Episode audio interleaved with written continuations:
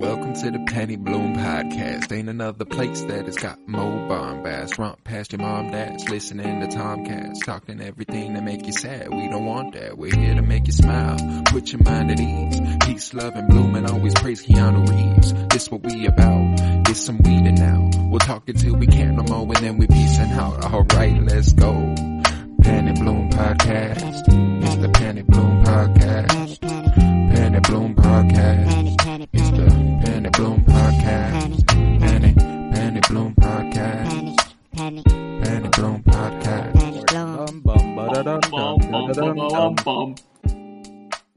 everybody, and welcome in to Winter is Blooming, a Game of Thrones rewatch podcast by us, the Penny Bloom Podcast. It is I, Colton Robertson, and I am joined by Joseph George. What's up, homie?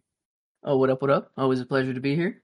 Oh, and it's always a pleasure to have you, especially today as we are wrapping up season two of our rewatch. Mm-hmm. with season two, episode ten, Valar Morgulis, written by D and D, David Benioff and D.B. Weiss, directed by Alan Taylor, popular Mm. name once again re-emerging in our Game of Thrones.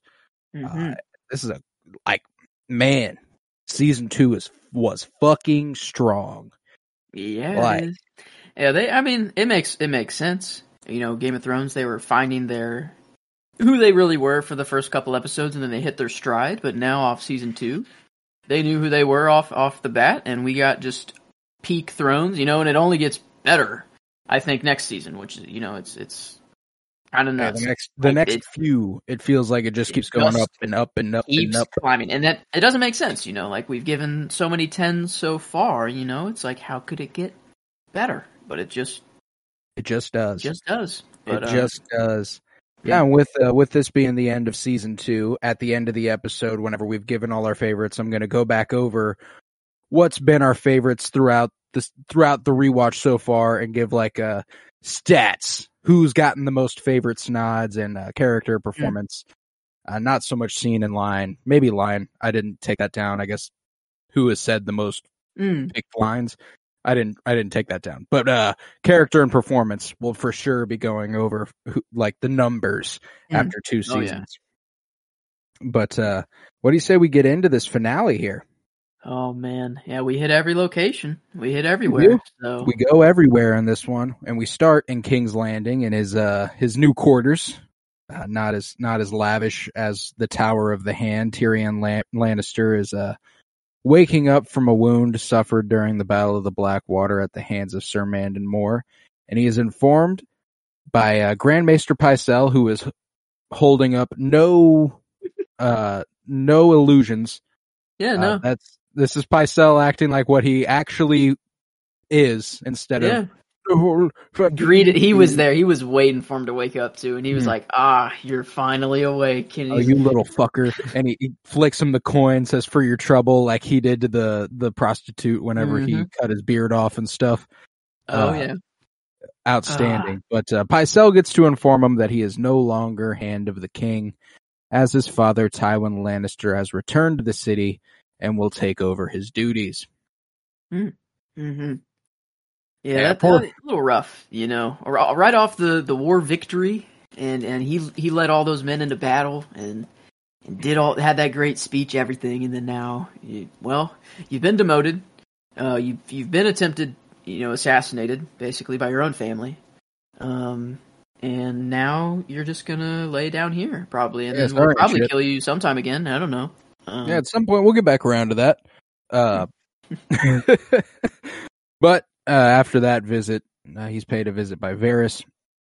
Uh, Ah. whenever whenever Tyrion instructs Podrick to go ahead and fetch Bronn and get his a couple of his most loyal gold cloaks to come stand watch at his door, he doesn't want another assassination attempt. And Varys has the unfortunate responsibility of telling him that Bronn has been relieved of his command of the gold cloaks, and when he tries to get his hills his hill tribesmen on it, they have been sent home and paid well by Tywin Lannister. Hmm. Tyrion has officially lost everything he had in the way of power. didn't lose one thing though.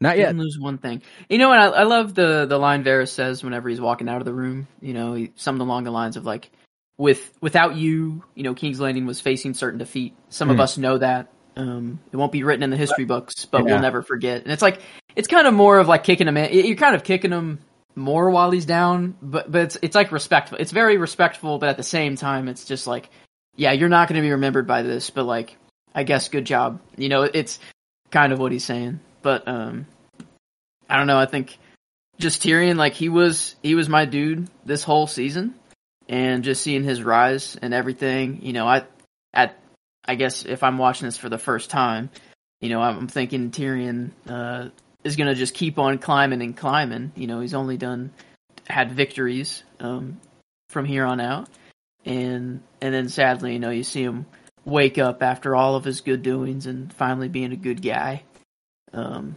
and and he's just now at the bottom of the barrel. Uh, I don't know. I just I feel bad for the guy. Um, obviously, he's he's you know maybe uh, not too much of a spoiler, but probably my favorite character of the season. Tyrion was so you know seeing him like this in this state was really sad. Um, but um, I don't know. We'll we'll see Tyrion go on on a rise later. So this is this not this this isn't absolutely his his downfall. You know. It's not the true end by No. any means. What's sad though too is that uh you won't be remembered in history books or anything. I don't know if you recall the end of the show whenever we get to the uh the the literal book that's that was written a song of ice and fire. Tyrion not mentioned in it. Oh no! Wait, actually, Yeah, no, he's not in it. how? I don't know, man. Wait, isn't he on the? Wait, what happens? It was written. It was written by like the Grand Maesters at the Citadel. It wasn't written by like Samwell or anything. So like, if it was written by people who were directly involved, yeah, he would have been mentioned. But it was written by people who observed the events, and therein Okay, observed the events from afar, and therein he was not mentioned. Uh, but he was like Daenerys's hand for a while, and like he did like I feel like he did. Has he done only things that people wouldn't know that he did? Specific, you know, like has he No, never done one there's thing? A little bit of uh, there's a little bit of both going on here, where it's like uh, he is one of the background players, but he's also a dwarf, and nobody wants like nobody wants to remember Ah. him type shit. Nobody wants to take down the things he did. Dang man, Uh, not even in the big book. well, and that's the thing too is that like he was hand to the queen to a queen who never sat on the throne. That's true. Yeah, know? fair. That's like yeah. I, okay, that's fair. It'd be like- It, I- I'd be willing to bet Davos is not mentioned in history books. You know, No, and it's crazy to compare Tyrion to Davos, but as far as who they served under, they held similar titles. Uh, now, I think in the future, after what comes next with Tyrion being the hand of the king to Bran, it'll probably be a little. He'll probably be mentioned in the future here on in. But that's uh, fair. Yeah. regarding the War of the Five Kings and the Battle of Winterfell and stuff, Now he's not. Uh, not taken note of. Mm-mm. Um, So sad. At least the men sad. will know. You know, the men that fought with him and, and heard that know. speech, they'll be like, "Dang, Tyrion did give a good speech that day." You know Hmm. that that was badass. But Let's go kill them. uh, no, he'll he'll he'll he'll see his rise. He'll he'll, He'll get, get his flowers eventually. He'll eventually, right? Yeah. yeah, Um, in my head. But uh, anywho, Varys, like you said, thanks him for his part in defending the city. Uh, and he asks Podrick to open the door, where we see Shae, Mm. and she she comes on in and urges Tyrion to leave with her for Pentos, and he's like, ah, I know I should want that, but man, I really really don't. I got to do something here. Something's Mhm. got to get done, He's a and I'm the one to do it. He's he's the what he said like he outplays or outthinks or out something. That's what he does, and he loves it. And he's never loved it more than anything ever. Mm. Um, I love like both of their their lines here. Like Shae, she she tells him, you know, like what would we do if we went out, you know, um, to Pentos, and she was just like eat, drink, fuck, and live. And honestly, like if you gotta if you gotta have a life motto, if you don't have a life motto yet, like that one's pretty basic, but it works. Like if you got those four things, I don't know. right. Uh, fuck, maybe you can replace with love. You know, more. That that's probably a better overall message. Um, but Hey, just nah, man. take fuck for you know.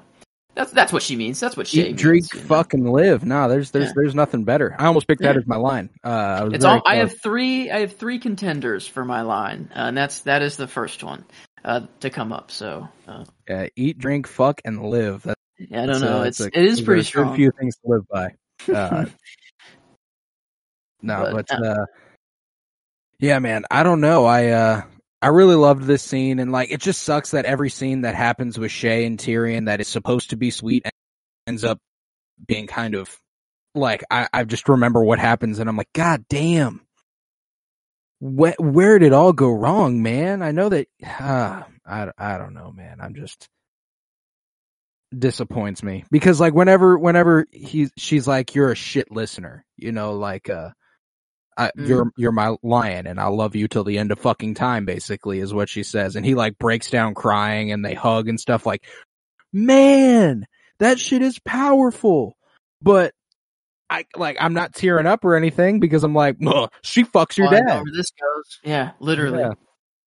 It's it's like uh, I don't that, I don't know. That's there are a few things in this show that are just holy and you can hold true the whole time. Podrick, that was another thing I realized. Podrick's a constant the whole time. That dude's chill. lives. He's cool. He lives and he fucks. That dude eat, drinks, fucks, and lives. Uh, we, he checks all the boxes. So Podrick, cool. Jon Snow.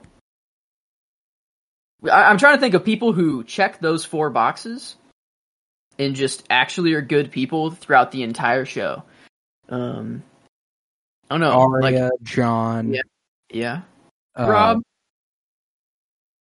doesn't live for much longer I guess not live, but as of right now, he's eat drinking and fucking he's living for him. Yeah, okay. Yeah, but not many. There aren't many people. Not a lot of the them. That, that you can you can hold true and, and have those feelings for the whole time. But but we have a few. Um, yeah you know like Davos he lives yeah, he eats, he drinks. Wouldn't say the man fucks though. You know, there's Nope, there's there's quite. like doesn't check Yeah, all quite. the boxes. Pedro know? Pascal, That man ate, drank, fucked, and lived. There's no the doubt. Viper. the I Viper. mean, he he really could have had. It was his hubris, you know, his his own Well, some people, some people, even if they died young, they lived. You know, yeah, he did. and Oh, and he. Oberyn Martell is one of those people. And I, I feel like Dorne is probably the closest place in Westeros that I would actually want to live. Oh, it yeah. feels like the most progressive, most oh yeah, non uh, king shit. You know, they don't give a. They really don't care about like No, all this shit. not at Um, all. Love they them. were the only one to turn down Aegon. The only kingdom to turn down Aegon, and then eventually they married into the Seven Kingdoms. Like they were the only kingdom to actually not come into the Seven Kingdoms through Aegon. They came in through themselves by marriage, which is like that's kind of badass. No, Um, fucking Dorne, love, Dorne's always been their own thing. Um, love the Dornish. They're the shit. Yeah. Uh, but, God, I can't wait till they show up, and that's not for a couple seasons still. Like we I still got all of season three before we get there. Uh, but nevertheless, after that in King's Landing, we move over to King Joffrey, rewarding those who served him well in the battle as we are gle- greeted with a pile of shit coming out of a horse, uh, which I think is like, I, I thought to myself, why is that necessary? And then I went, we are about to see Joffrey. That's why, like, that's why we watch that horse shit, you know, like, uh, I think Tyrion or Tyrion Tywin kind of is like I'm handed the like I'm shitting on all of you. Like I think he's like I'm. I think that's kind of like I'm the hand of the king. Now I'm running this shit. right. Like I am like I don't know. Like I I don't know. I feel he's just he's above everyone there. You know, sort of thing. And every time Tywin has been introduced. He's been carving a stag, you know, or gutting a stag or dressing, whatever you call it, you know, at the beginning, just absolutely just badass and, you know, see him on a horse as he's called, you know, like who else does that? Do you, is that a, you think that's a normal thing that happens whenever the hand of the king gets named, that they're on a horse? Or do you think Tywin was just like, eh, I won this battle on a horse, let me just, let me take my horse up in, in the throne room too, you know, like, It's like, uh, yeah, I don't know. It's like a symbol of regality that nobody can fuck with, you know? Like he's like, I, it's almost to put, it literally puts him above everyone in the room. Uh, Hmm. so ah, okay. maybe there is something there. I wonder if it was his decision or if it is a normal every like I don't know. I guess how how often is a you know the hand of the king? I feel like that's a kind of a personal. It's not really a an official thing that happens so often. It just has to happen whenever it needs to happen, sort of thing. Right, right. Yeah, Um, like because we saw Robert declare Ned hand of the king in the fucking bowels of Winterfell. You know, like it's not. True. Um. So I think yeah, I think it was Tywin's personal. It was just that's all him to bring. Well, and I in there. fucking loved that it, he just wrote in. Joffrey was like, "He's the hand of the king now," and he goes, "Yep," and then leaves. Thank you, uh, Your Grace. Yep. See ya. He's like, "I think everyone in the room knows that I'm ruling now. hmm Y'all get it."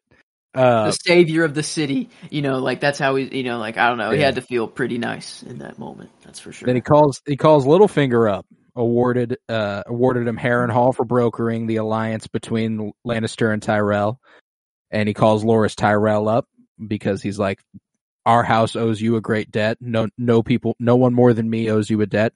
What do, anything you ask, I will grant you. And he asks that they join their houses. He marries Margaery, and we call it a day here. And uh he's like, ah, that sounds good, but I did promise Sansa that I would marry her, and that's kind of the way it's going to go. So sorry and shit. And then Cersei's like, "Oh well, I think that we could probably make an exception. Uh, you know, that that person that bro- that was brokered whenever we didn't know Ned was a traitor. You know, she's the daughter of a traitor. And again, I want to point out, Joffrey doesn't listen until a man steps up and says something.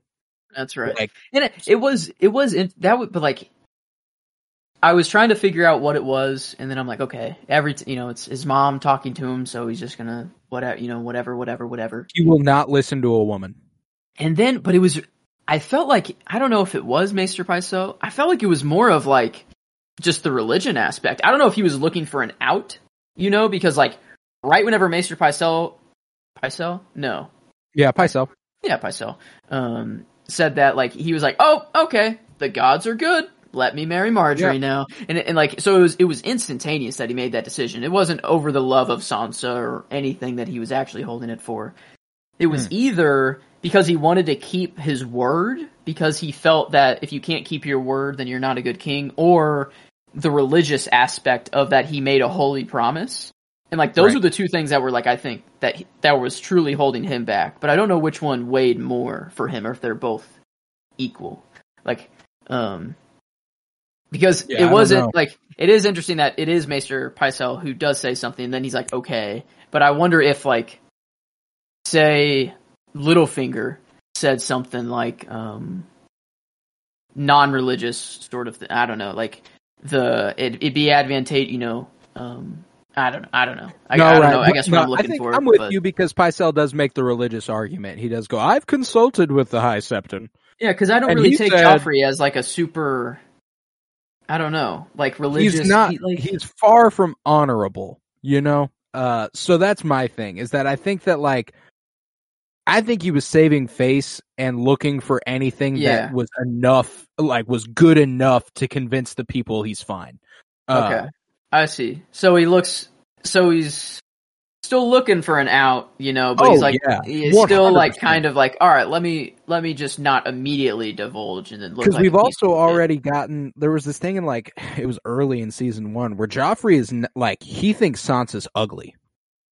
He he he is not into Sansa. Oh, He really? like yeah, he's like she she is not she is that. not he he looks at Margaery and is like oh yeah mama, uh, and who can blame him? Uh, considering He- what she wears here, what she said. She knows how to play the game Ooh. well. Oh Yeah, my god, she knows how to they've play the taken game. root deep inside of me. Uh, And then it shows Joffrey Margaery. after that, and then he goes, "Oh, oh, Okay, yeah." He's like, "Yeah." So Yeah, I mean, no, she can play the game, and she's all dre- like she's got the deepest V and all the seven kingdoms going on on her on her dress. Like uh, she's she's rocking it. okay. Uh, and I was damn, damn close to picking Sophie Turner for the performance in this episode. Yes, it was Dude. close. I know. Whenever she's like she's watching the whole thing, and you can kind of see like the hope spark in her Uh. eyes. She's like, "Oh, for the love of God, please, please end up marrying Margaery. Yeah. Oh my God, please, please." Mhm. and then she walks away all sad and then she like can't help but just erupt into like giggles and smiles and uh but then has But to that- immediately come back whenever Littlefinger comes up to her. She has to Yep. act sad again. So Mhm. she's she's all happy and then instantly turns it around and like well, and then not only does Ah. she instantly, she like Sophie Turner does a lot of great stuff in this scene where she goes from uh trying to conceal excitement and hope to letting it go to hiding it again and acting sad and then over the course of that scene truly getting sad again and it's like it's it was really really good uh and uh just the way Littlefinger points out that, oh, you think he's just going to let you go home now? Your brother's still fighting a war. Uh, you're still going to be his little plaything, you know, like, uh, you don't just get to just go home. So I will make it my vow to you. I'll help you es- escape for the sake of your mother. You remind me so much of her at, your, at her age. She was like a Mhm. sister to me that I wanted to fuck. Uh, yeah yeah. And now I will eventually try to marry you one day, right? yeah, Like, yeah, Littlefinger's so- a weirdo. Ah, it's just is that what he's scheming right now? Is that his that that's like that's what he's going for? Is like starting because he he just got Harrenhal and he's like, I guess I shall look for children and grandchildren. You know, I shall get some children I and guess suppose I grandchildren. look for some The sons and grandsons. First thing he does is he goes to Sansa. Like it's he he's only like he does everything for himself, you know, like he's a scheme. That's all he does. I feel like he's not going to Sansa out of the goodness of his heart. Partially it is because he he loves her. It's out of love for him. It's weird love, but like I don't know. I feel like it's just it's not actually to tell her like, hey, watch out. It's more of like, let me take you home. Let me be your savior. Let Mm, and yeah. then you marry me. no, he's me. planting seeds. You know, he's Yeah. he's ten steps ahead at all times. Uh, Mm. but yeah, that was just a just a brilliant fucking scene. What's crazy is I've got like a really focused like there's one storyline that gets like all my favorites, which is kind of nuts because there is so much great stuff that happens in this episode. I spread. Uh, I spread the love. Uh, but it it it's for sure that scene. That that is the scene of the episode, and it's obvious. So like, I it's it's not wrong. My picks are just not number one. I feel like I just I wanted to spread the love this episode because I th- I feel like it, it fits the same trope of every time we talk about like an episode nine or ten is we remember the big big things that happened, but wow was the whole rest of the episode just fucking stacked. Like we were in every location and everything that happened it left me wanting more from that location next season but also like wow this was such a great season for this character. Like they they traveled so much they went through so like every single storyline it was sat like complete and it left you wanting more for next season. It's it's just beautifully crafted. Um but but that scene in particular i feel i guess we'll we'll get there. Um I, maybe we'll we'll save it because I, I don't know. It's just that that scene is the scene that everyone grips onto because that's where everyone like theory. I mean, that's showing a, a vision in the future, dude. So Yeah. like that's everyone's gonna grip onto that. But um, No, yeah, one hundred percent. But uh, there is still one more thing in King's Landing when Ros is visited by Varys here, uh, mm, not realizing at first who she was until she reaches down to his uh, his nether regions and realize there's nothing to grab onto, and she's like, "Oh, there's only one eunuch in the city. You're Varys." Uh, is did she know or did that confirm her knowing that it's Varys and she suspected it at first, or was it really like, oh, there's nothing, in, now you're Varys, you know, like now you have to be Varys, sort of. Thing. I think uh, I I don't know. I thought I thought she seemed genuinely shocked. Uh, so it kind of it kind of struck me as she didn't realize he was Varys Yeah. until uh, until that's, then. that's fair because he's like, you're afraid. Why are you afraid? Yeah. There's nothing dangerous down there. is what he's Yeah, dude. Um, fucking love Varys in this too, and he's like, uh, I love that he's trying to fish her away from from Littlefinger. You know, getting her to afraid, getting Mhm. her to admit that she's afraid of Littlefinger, and tells her that, unlike her current employer, he protects those who work for him. Mm. Get a nice little tease that she might be informing on what's going on in Littlefinger's operation. hmm Oh yeah. Now Varys had a little line here. This was my other. This is the the weaker line. It's just because I really love Varys and I wanted him to get some love for this episode. Hmm. Um, but it's I forgot what was said before. Um, but you know, uh, she figures out that it's him and it's like, oh my god, wow, no, I I obviously know who you are. Um, and then Varys Varys says something to catch her off guard, and then he's like, well, I thought you knew who I was, you know, sort of thing. Oh, it was like, um, about him ha- knowing secrets or whatever. Like, how would you Yeah, possibly know that? And he's like, "Oh, I thought you knew I who I you said was." you knew who I was. Yeah, like, like, and it's like, what the fuck you thought it is, man?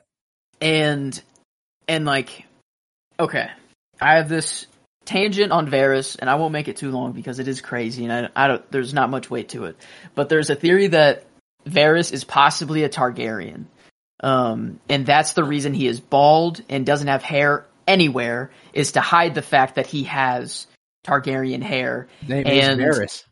Like he has a Targaryen name. He knows all of like the his dick getting cut off. Um, it, like the ritual or whatever could have been like. Usually those rituals need king's blood. Um, usually, Mhm. and he doesn't talk about it. He's the master of secrets, master of whispers. But what is? It doesn't seem that he has any secrets himself, unless the, the biggest one that he is a Targaryen and that he would have the rightful claim to the throne. You know, right now, sort of thing. Like he's sort of the um Aemon Targaryen at the wall.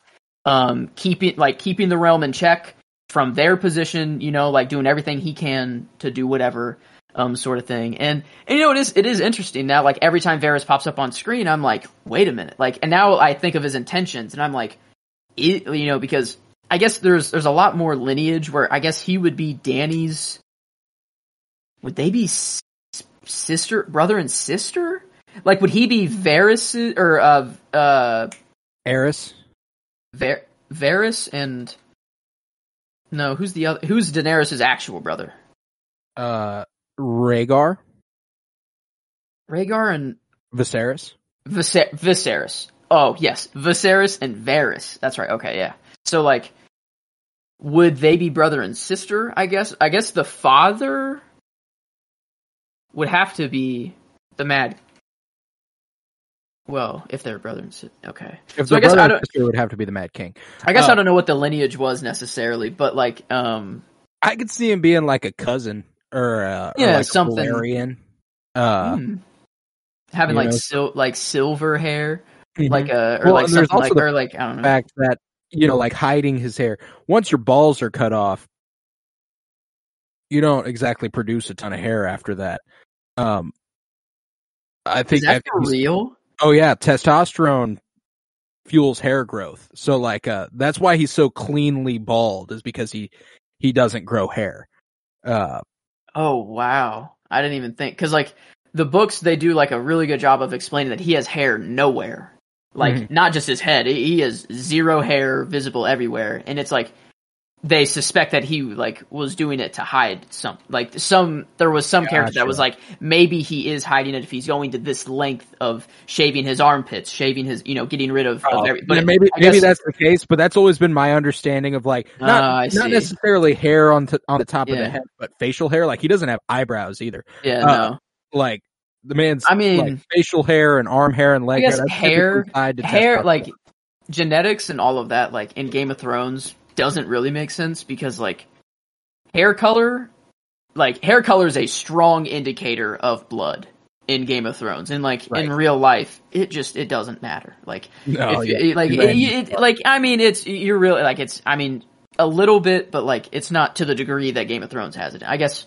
if you're keeping the line as pure as they do maybe technically but um i don't know. I, I just Varys is such a cool character to me, and uh, the only reason I was going into this is like I was thinking of my overall favorite character of the season, and Varys was kind of like a sleeper pick for me, um, just because of I, I don't think I'm going to go with him. I, I I know I'm not going to go with him, um, but I just looked in a little more on Varys of the season, and this is where people like that was the theory of the end of this season is is is Varys a Targaryen? You know, a hidden I love. Targaryen I love that. uh, sort of thing. So No, that's fantastic. But that does conclude the storyline in King's Landing, and it will take us to Dragonstone, where Mhm. uh, after his defeat at the Blackwater, Stannis Baratheon has retreated back to Dragonstone.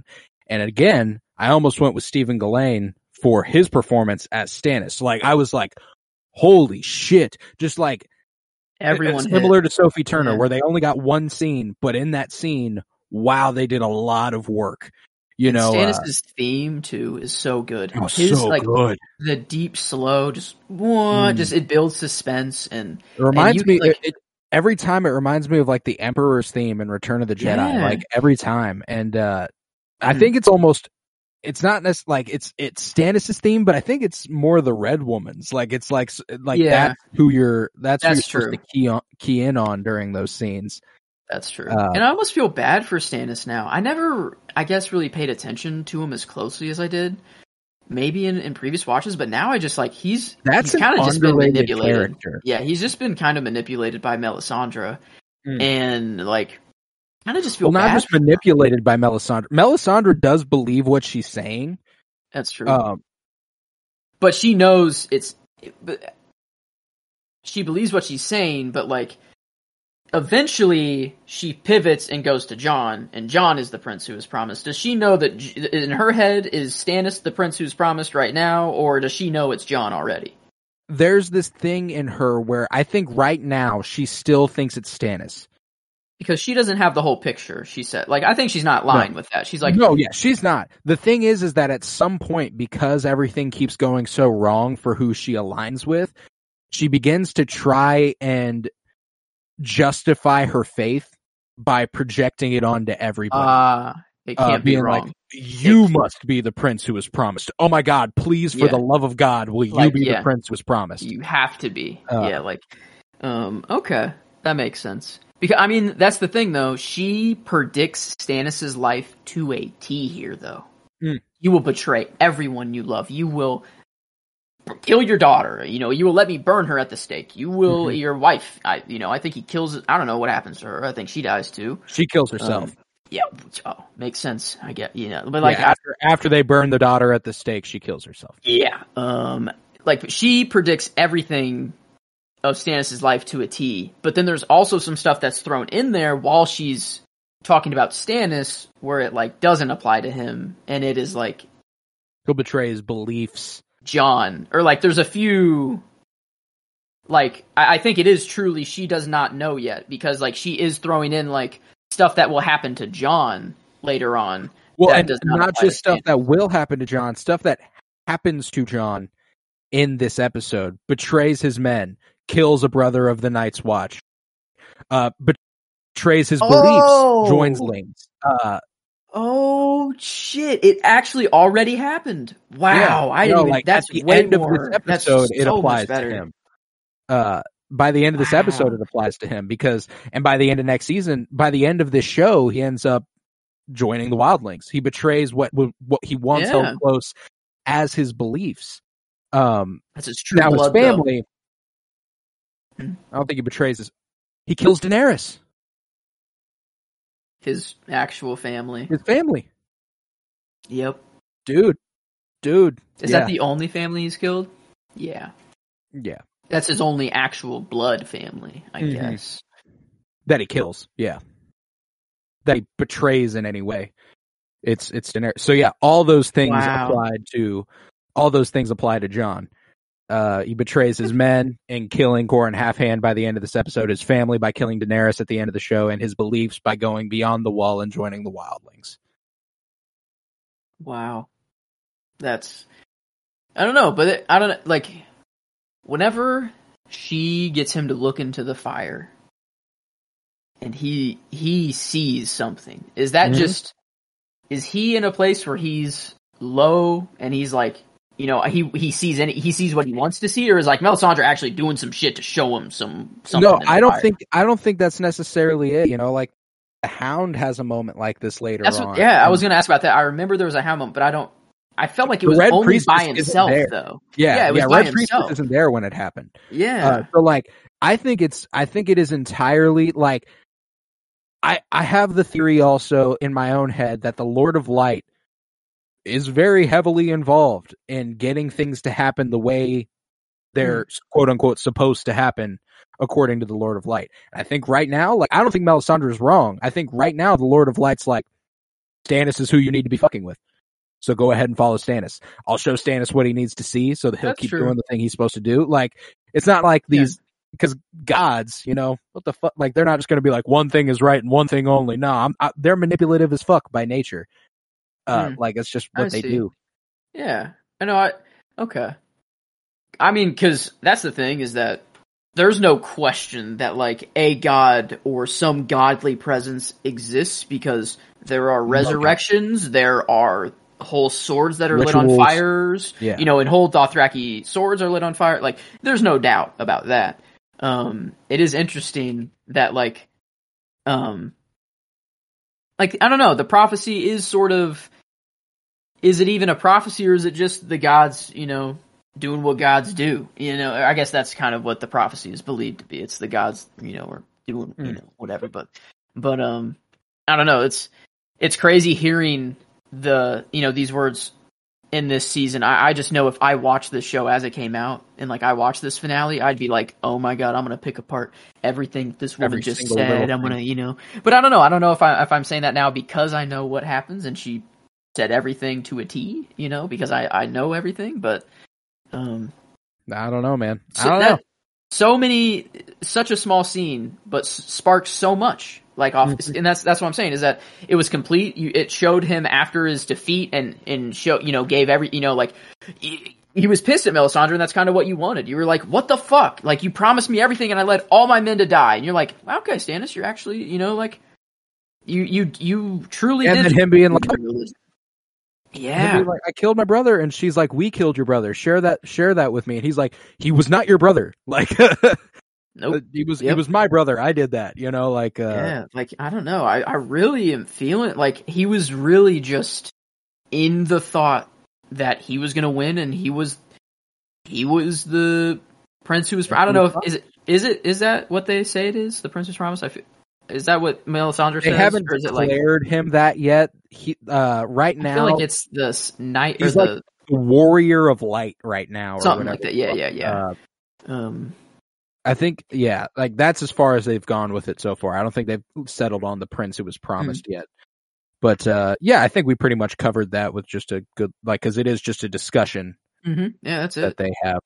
That's Uh, all that happens, and then they look into the fire, and he's like, "Oh my fucking god, I Oh. see it," and and that's it. It's Yeah. I mean that that leaves you leaves you guessing. That's for It sure. does. It does. But that Mhm. takes us to the Westerlands, where King Robb Stark is speaking to his mother regarding uh, his love affair with the woman Talisa, and Catelyn's like, "Yo, Walder's a dangerous man to cross. Uh, like that's not a that's not a good choice. Hmm. It's reckless."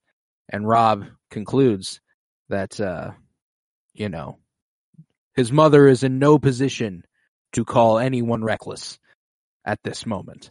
Whoa. Uh, yeah, I don't know. It's it's hard. He, he, like seeing them argue a little bit. You know, like Robb's mm-hmm. just he's in a tough tough spot. You know, and he's he said like my father's dead, and the only other parent I have is not in a position to be reckless. Like he said it in a way that was like ruthless. And the only I don't know. parent I have left is in no position to call anyone reckless. I love, like, I think uh, Richard Madden's got a really underrated voice. By the way, he's got like Mm. that man's that man's kingly. He's like he is. Hmm. He's got a voice on him. Uh, but that that part where uh, Catelyn's like, me and your dad, we didn't marry, we didn't love each other when we got married. That grew over years and years for you, for your siblings, for your brother and sister. And it's it's not as exciting as Secret Passions in the Woods, but it's stronger. Mm. And uh, he's like, ah, I'm gonna marry her tonight. Bye. Uh, Yep. Yep. I, I don't know. They're, I love the wedding was actually paralleled with Tyrion and um so much Shae about there. love Yeah. happened right in a row here where uh this and uh this Tyrion and Shae, Dany and Drogo, like all those things were kind of happening Oh, really? What, did it also happen time. that? Because I remember the transition from Shae and Tyrion went directly into Robb and Talisa's wedding. I think then- the scene after that is Dany and Yeah, Dany and then it goes to Qarth. I think it goes, yeah, Yeah. back to. Uh, wow, that's that's really cool. Very love is the death of duty. It's a it's a common it's a common sentiment and uh Robb gives in. Love is the death of duty for him when he decides to marry her. Tyrion, love is the death death of duty when he chooses to he he doesn't give in. He chooses to stay instead of leaving. And Dany doesn't give in. Her duty's to find her fucking dragons. You know, Robb's the only one who gives in and he dies in a season. You know? Yeah, Like- I think he dies. We I, we already agree that like he dies anyways. Even Yeah, no matter what, the, the dead. Frey daughter, he he still Yeah, dies. Like He's dying. the Tyrion, going like the Tywin, are going yeah, Ivan Drago in that hoe. If he Yeah. dies, he dies. You know. Yeah, it's he, he's dead anyways. Um, I think he probably just accelerated it a little bit, but it probably would have happened around the same time anyways. yeah. like the plan you know. was already in effect, right? Like they didn't even know that he was marrying someone else before that plan went into effect, right? Or like was it actually like, No, uh, oh, there. let's do This this, news now? spreads. We're it, sometime in the next few episodes, we are going to see Tywin Lannister writing a letter, and that letter is going to Walder Frey to let him know. Let's do this shit.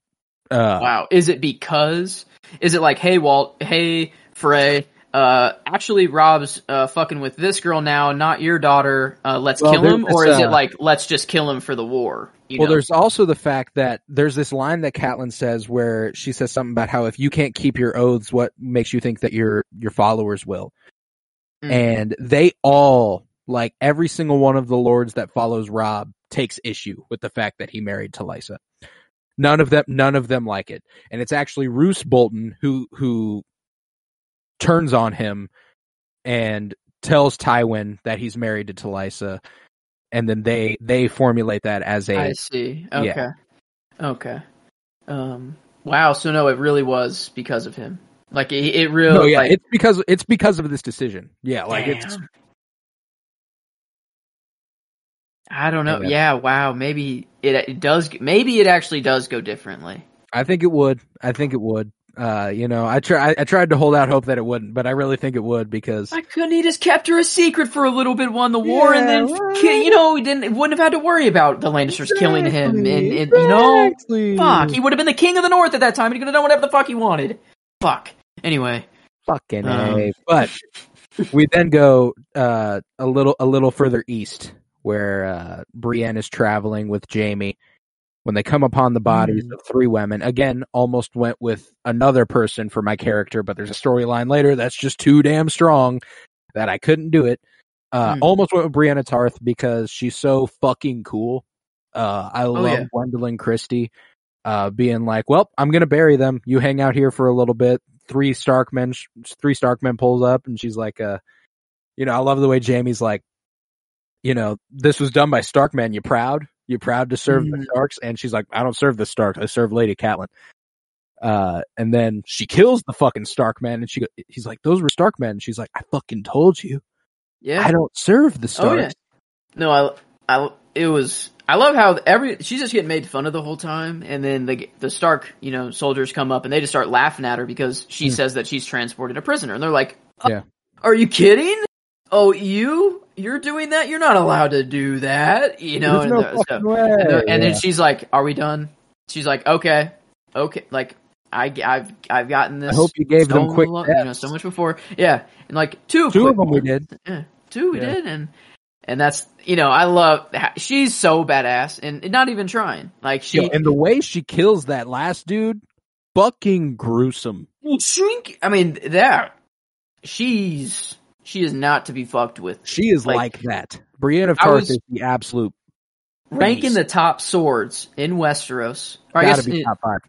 maybe Gotta be top five. include you know Essos as well. I guess who in Essos would be included if so? Maybe Jack or Jack and Jack uh, uh, Jaqen H'ghar. Uh, maybe Jorah Mormont. I guess he's sort of about. He's kind of clean. Uh, he's, He's dirt. clean, I don't yeah. Uh, but I I'd say it's more of like we got Killed a. Dothraki blood rider, you know? Like that's nothing to it's nothing to scoff at. We got Jaime, the mountain, uh, Bronn. Tyrell, who's Loras. Loras. No. Yeah, Loras. I would also argue that Loras is a good tournament knight, but not hand to hand combat okay. knight. Okay. Uh, oh, you're right. Out in the open world, um, Brienne's pretty up there. You Like, can't fuck with Brienne, She- man. I feel like I feel like she's like top three, dude. She's definitely top five. She like might be top three in the real world. oh yeah. Barristan I would say Selmy, so. he's still alive, I guess. Yeah. Barristan's still No, out I there. think like off the top of my head, like swordsman straight up with a sword, you know, like Mhm. that's what we're talking about. Hmm Uh, cause you know, Bronn's cold with that dagger, Arya's cold with a dagger. Okay, they fucking with like a broadsword for real, for real. Okay. Uh, I'd okay. go and Jaime Jaime's tough to beat, you know. Uh, so I'll go after he loses his hand. Um, I'm going Barristan, Brienne of Tarth, Jon Snow, top three. Ding! Oh, Brienne beats Jon Snow. That's a good that's fight. necessarily in order. That's a good fight. Okay, but just like yeah, top three in the room. Those are the three names to fear. Mhm. Like most feared if you're names in getting the into a broadsword fight with one of those three, you are fucked. There's a, it's guaranteed. You are dead. Okay, yeah, Brienne. I, I I don't know. I was I was trying to actually think of Brienne's power ranking earlier today, and I, I said I think she might be top three. I said she's definitely top five, but she might be top three, and I'm have a I, tough I do agree of with that. another one who might crack that. I mean, like Jaime at this moment, it's. I wish we would have gotten a chance. Like we actually do, but he's like shackled at the wrists whenever they do get a chance to fight for a little bit. Uh, so it's not exactly fair because she suns him. Then she absolutely beats his ass at that point. Uh, but yeah, I don't know, man. I don't know. Hmm. Uh, But, But- man, a good start to their story though. Like yeah, I love where they go. They're dude, and it's just like that's the one. Like they rushed the shit out of the end. This is the one that will never sit right with me. It Mhm. was too fast. It was too un- like Nah, they just don't they just don't go that way. Like it's it doesn't happen like that. They should have either left it to be a it will never happen thing or they should have let him stay with Brienne and let his sister die. Yeah. Like Jaime find actually finding love in the most unexpected place. You know, you have him at, at this episode. Jaime's like, um, you know, you wish you could have a guy stronger than you and actually tear off your clothes, and, and then he's like, "Well, I'm actually that guy. I could do that to you." And she goes, Yeah. "Sorry, not interested." You know, and like it'd be the it's the perfect start to their, you know, like oh my god, like I'm oh, so fucking pissed. Like that's I I am okay with almost everything they do with that last season. Almost every single thing. I'm like I can absolutely see where that came from. It is a little fast, but it makes sense.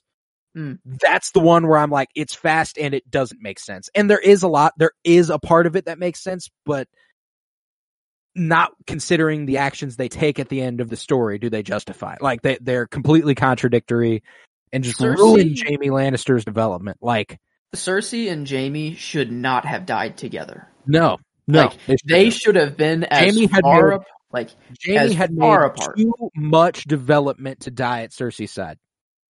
yeah, they I don't know. When know. he decides to leave at the end of season seven, that's it. He should not die at her side.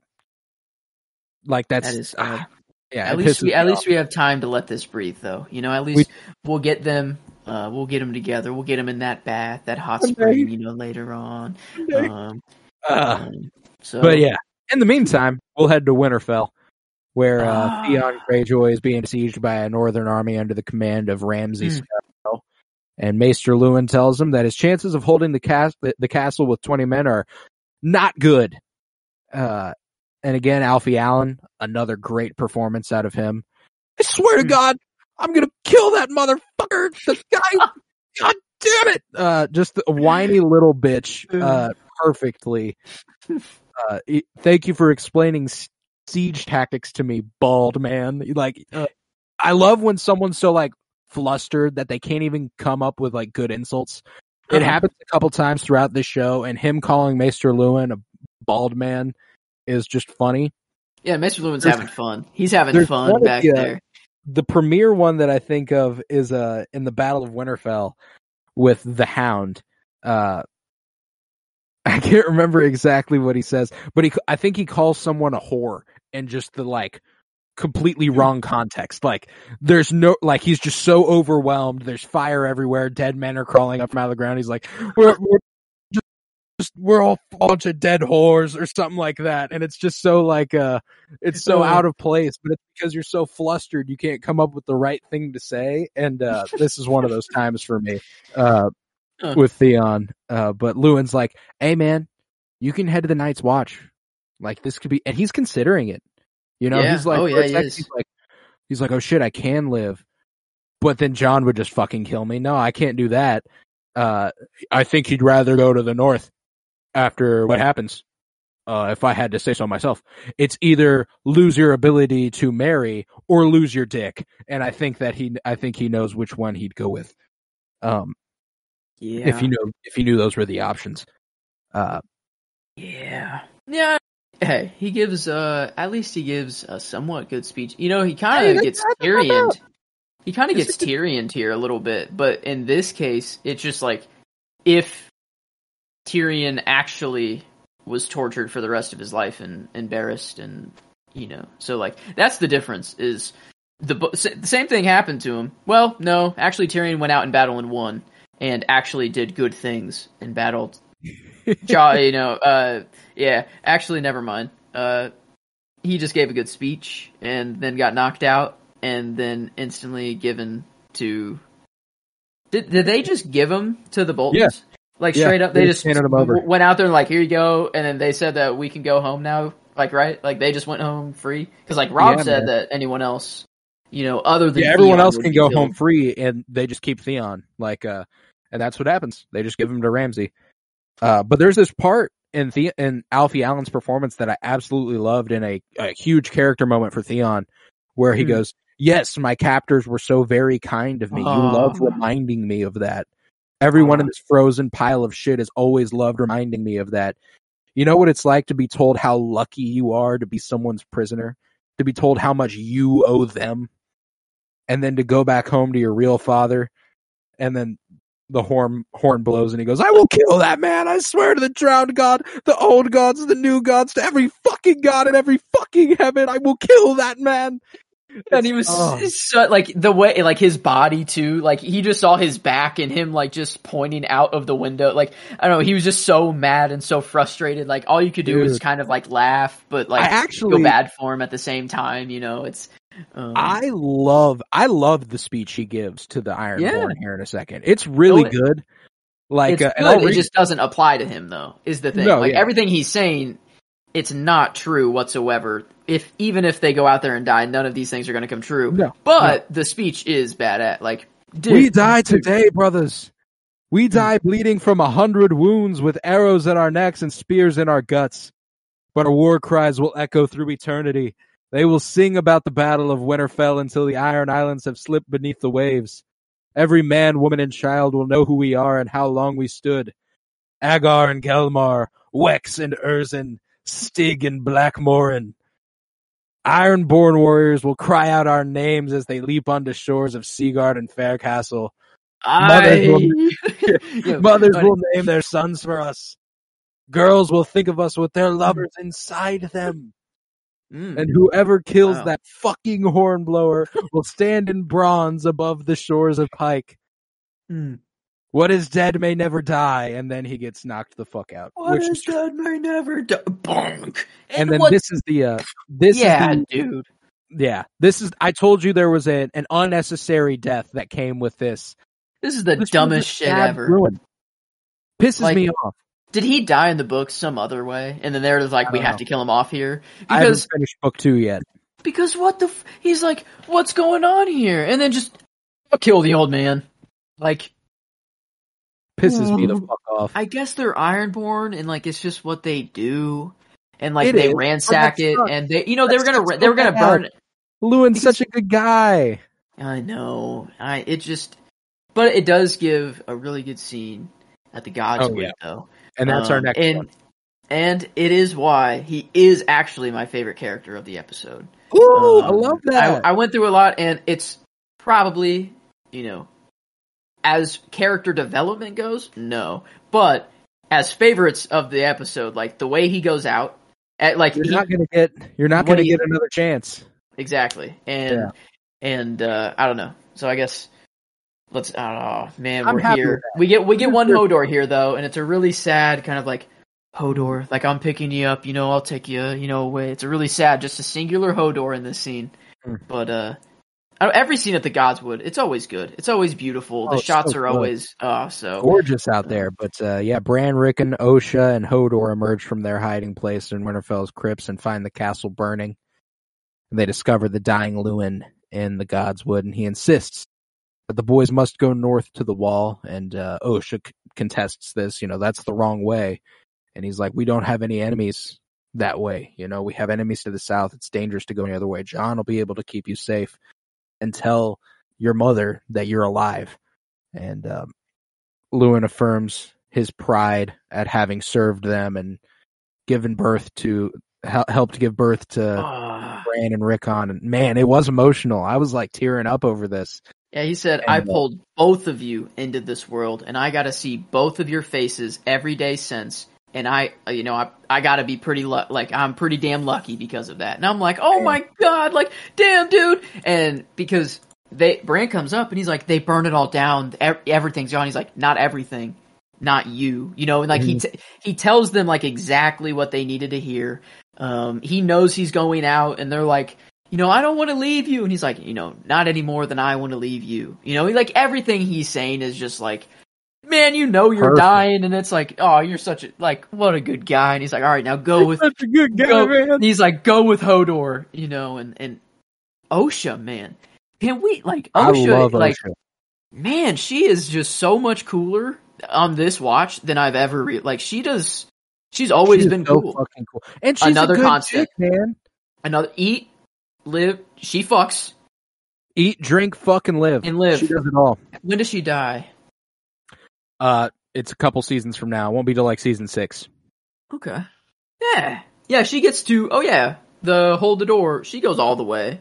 Like up to up up to like uh north of the They split at some point, and she goes with Rickon, uh, while Bran and Hodor go with uh, Oh. Meera and uh, that's right. The like, other whatever. warding Yeah, guy. yeah, yeah. yeah, yeah. Okay, okay.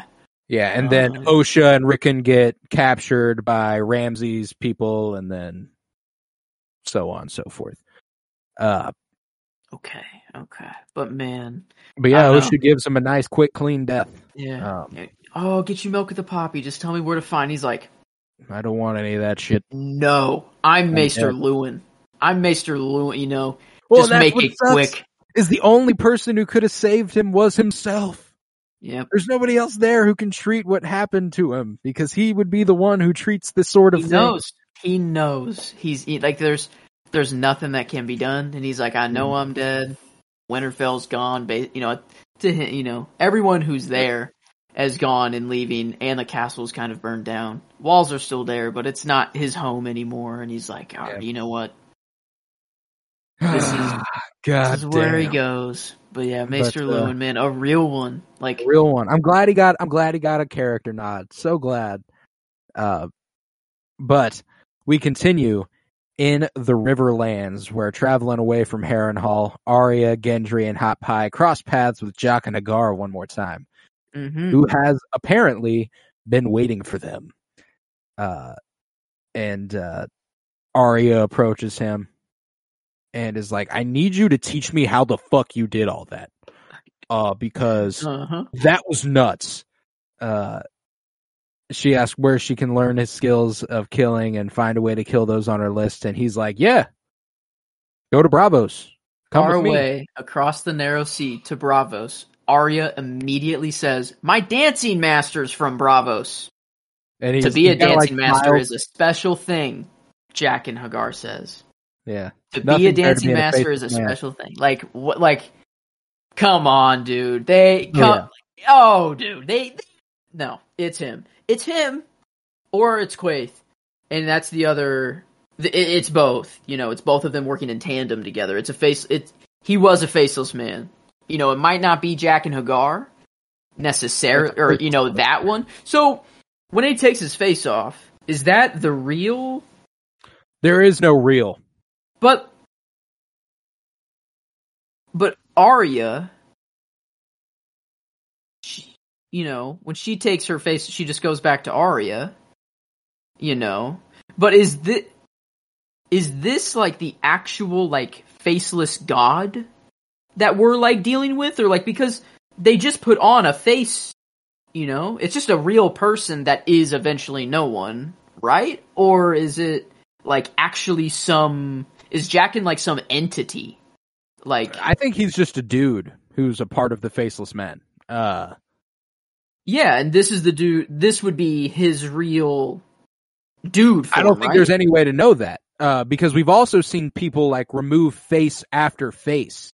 You know, like we've watched them. Ah. Oh, okay. That's right. Okay, so it's not just one mask that you put on and then like no, yeah, there's no so real you can telling what this guy So that- actually looks like. that's not his base. Yeah, there's no way to know that that's his base layer, Yeah, I guess, yeah. if you think of it that way. Like an onion, just peeling back all the layers. because he trains Arya the entire time in his Jaqen face.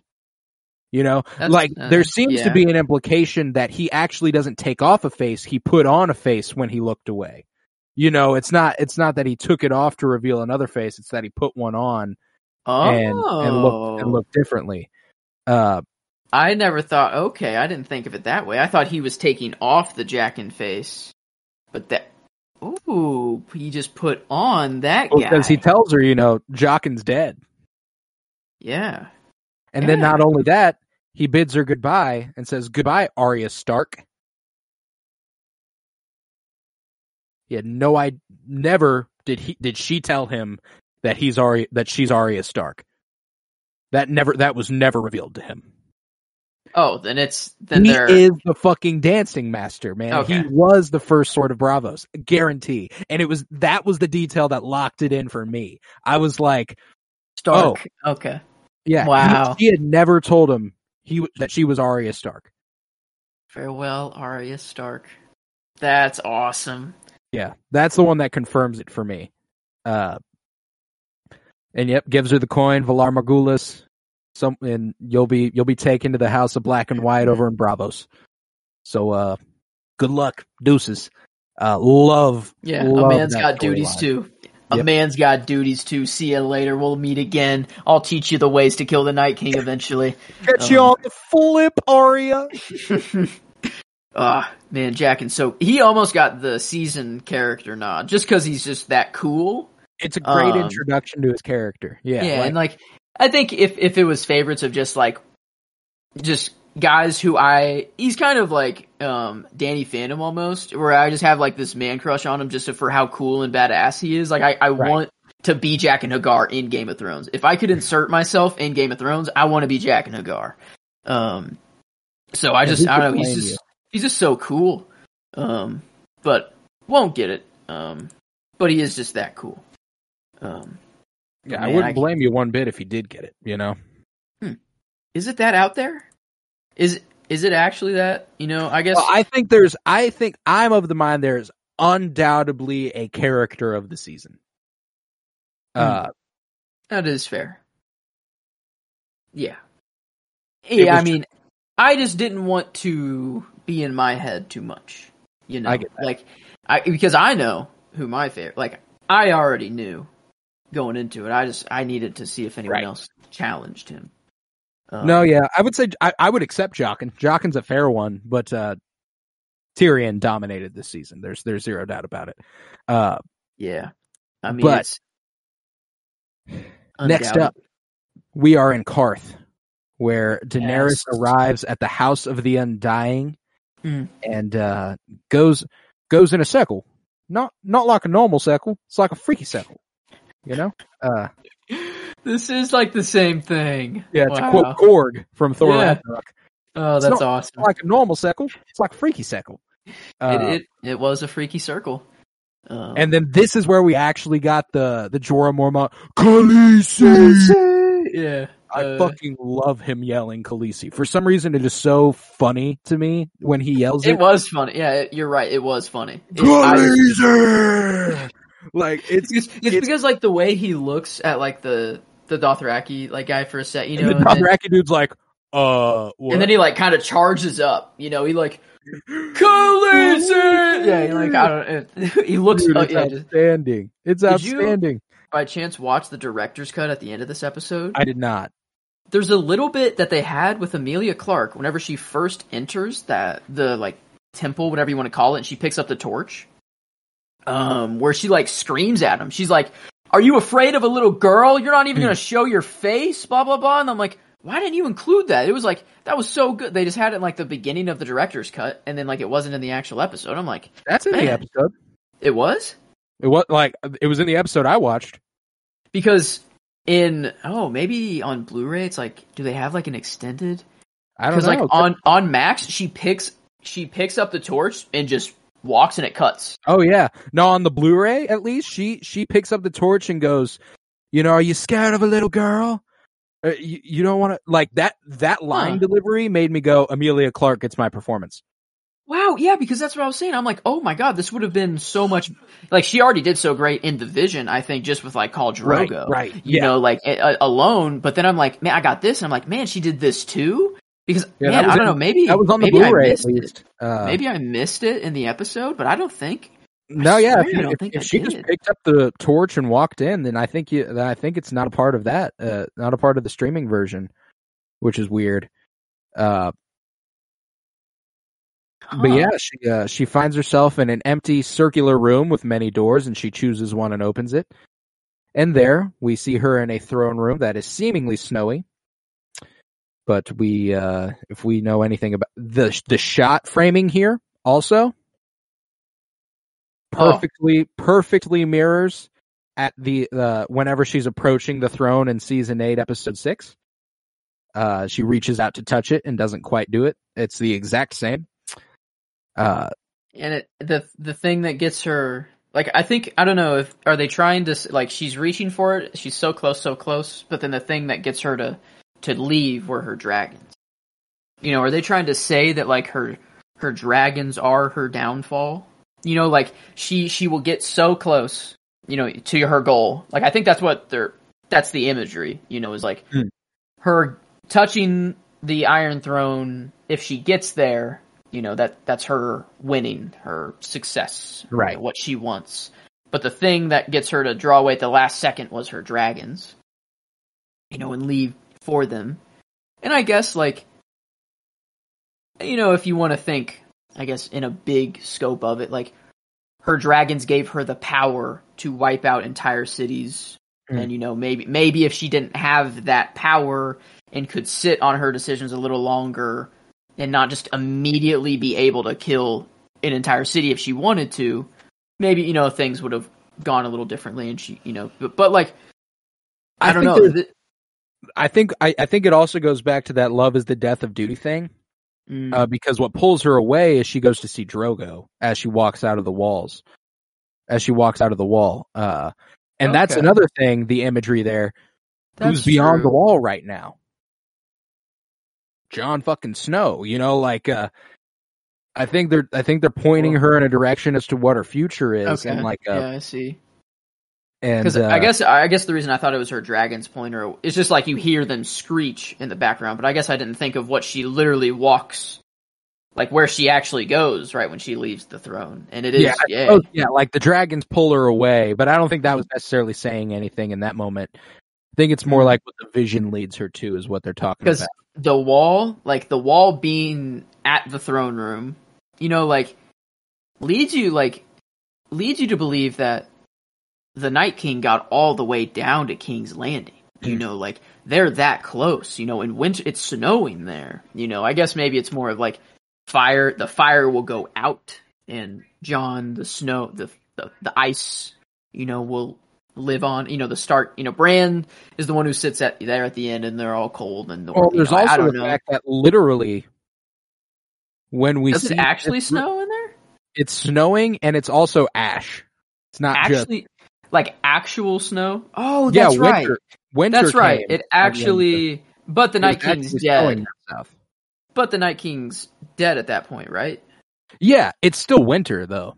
Like So yeah, but but I guess like the whole imagery of winter arriving someplace is the Night King getting there. You know, Yeah. not just winter. I think you know necessarily like winter is the Night King's force. I Hmm. feel you know like how his reach is. w- Well, no, because they do have just winters where the night where yeah, that, it's the long night, the long yeah, well, winter. the- yeah, that I and guess that's the that's Night what I'm saying is that more in the finale, it is just seasonally covered- winter. yeah, this the the city is covered in ash and snow. Yeah. You know, like Drogon is like covered in Yeah. snow when Jon approaches That's the throne right. room. Oh, that is know? right. Yeah, it is definitely snowing. Yeah. Yeah. Um, But yeah, Well- so in the Thrones universe, like because I guess the reason it is snowing in King's Landing is because the Night King actually did come a little south of the wall and like actually bring winter with him right a little bit, or was it just like winter would have came got anyways? confirmation just a couple episodes back when they were talking about provisions for when winter came. Like they were talking about crops in King's Landing and like how are they going to feed That's right. everybody and like True. so it's at least going to get freaking cold. You know, uh Okay. Hmm. Yeah, I don't know, but uh Yeah, okay, I guess I found in the in the episode. I'm right here when she enters the temple. I'm I'm hearing. Khaleesi! I just yeah, I just heard Khaleesi, which is great. But I swear, yeah, she grabs the torch, and you hear Jorah in the background. Khaleesi, she looks around. Oh, never mind. I guess I just completely missed it. Huh. Wow. I don't. All right. I don't. I don't know where my head was at, but I swore in the director's cut. I'm like, man, I didn't see that. No, yeah, it happens. It happens. Glad I glad I caught it in the director's cut. Then Yeah, right. um, she But, got my uh, performance not anyways. Um, Yeah. Well, without it. So Of this next scene, Um, whenever she yeah. arrived into a tent to find Drogo, oh, uh, and what would have been her infant son Rhaego with very dark hair, taking after her, taking after his father, I should say. Uh, they talk about whose dream they are in. Is it mine? Is it yours? You know, is this real? What's going on? He goes, I like, uh, kill the man that tries to wake me Ah, dude. Is my well, and there's this really interesting thing where this isn't uh this is Pyat Pree, the Mhm. warlock, trying to get her to stay. This is what Daenerys w- wishes Khal Drogo was, but never really was. You know, uh, Drogo was a good like uh, by the end of their relationship. By the time he died, they'd come around very much so, but he wasn't poetic. He wasn't like, you know, Yeah, you're right. Yeah, you know, what uh, what was Pyat Pree's true goal here? So what he says is that the dragons, th- that his magic came back when the dragons were born again. Mm-hmm. His magic is strongest with the dragons in their presence, and the dragons are strongest with their mother in their presence. So if he can get her to be comfortable staying in the vision, not breaking her will, Ah, like if that's that's he's trying to entice her to stay in that tent with Drogo and her kid and just live the rest of so her it's like- of her own. It's because she lets him go that she can actually wake up, snap out of it, and Yeah. Oh my god, that makes it so it's much it's, better. it's it's a a fantastic scene. Like it is so fucking good. Wow. I didn't really real I thought it was just I guess in my mind I thought like obviously the Pyat Pree is making her see this sort of thing. But I didn't know that he had like control over it. I guess I really didn't have that idea. I thought that this was just kind of like a vision that Daenerys is seeing because, you know, but he has no control. It's just like this is what Daenerys is going to see. Yeah, and I don't know that I don't know that it's well, necessarily like. Pyat can like puppet Drogo or anything. I think it's just like he can. I that's why I think it's important that this is kind of an Hmm. idealized version of Drogo. It's it's what it's Daenerys's Oh, ideal life. Like Wait a minute. How the fuck do they know that the Iron Throne is? How the fuck is that a thing? right? How is that? How does Pyat Pree know that? That that's why, like Daenerys, like this is the dreamer aspect of Hmm. Targaryens to me. This is their magical whatever. okay, now, like I'm saying, if this is feeding on her deepest wants and desires, from right now, she wants to tear down King's Landing. You know? Oh no, dude, that's what I was gonna say. Is that from this season? I like everyone's always of the mind like I can't believe Daenerys went down that line. She went so crazy out of nowhere. Right now, she like right now she's that fiery. She's that kill. She just locks Zer- the King of Qarth in a cage, like locked him in there to starve to death for good. She, uh, she burnt the fucking Pyat Pree to death, like, and she was, and then she ransacked all of Qarth, told, took all their gold and everything to buy shit. Like, she's already like just being She's like that. like, You know? And uh, already like that. Yeah, and this is season two. This like So it's all again, it goes back to that dialogue that uh, monologue that Tyrion gives later. You know, she does all these things to terrible people, and who can blame her? Because, like, of course she'd do that to terrible people. But at some point, when she snaps, it's gonna, it's got to be like, well, yeah, we cheered her on every other time she did it. So, like, what are you gonna do? Uh, Yep. but Oh. yeah, you know, uh, my my favorite line came from this scene. Uh, this scene was also my favorite scene. There's just there's just no doubt about it. I love uh, these are questions for men with small arms. That's not my line, but I love that. Uh, my favorite line is actually maybe I told the great stallion to go fuck himself and came back to wait for you. That was pretty badass. Yeah, I, I guess I I did I did have three lines. My other one was Dracarys. Ah, just yeah. right here. I mean, it's she's in chains. You know, she doesn't have to do it. You know, her, all of her power is her dragons. Like that. Mm. That's what this scene is showing perfectly. Like she doesn't need to do a thing. She just needs to say one word, and like as long as she has her dragons, she has her power. And and like them to get like and pa- Priest saying like and they are strongest with you though. Hmm. Also, like that is they the dragons don't know what to do on their own. Right. You know, they they they are just kind of they're just dragons and they'll eat and they'll be strong, they'll survive. But they don't have the vision, you know, that that Daenerys has or they don't have this the spark, the fire, you know, the you know, the figurative fire that Daenerys has.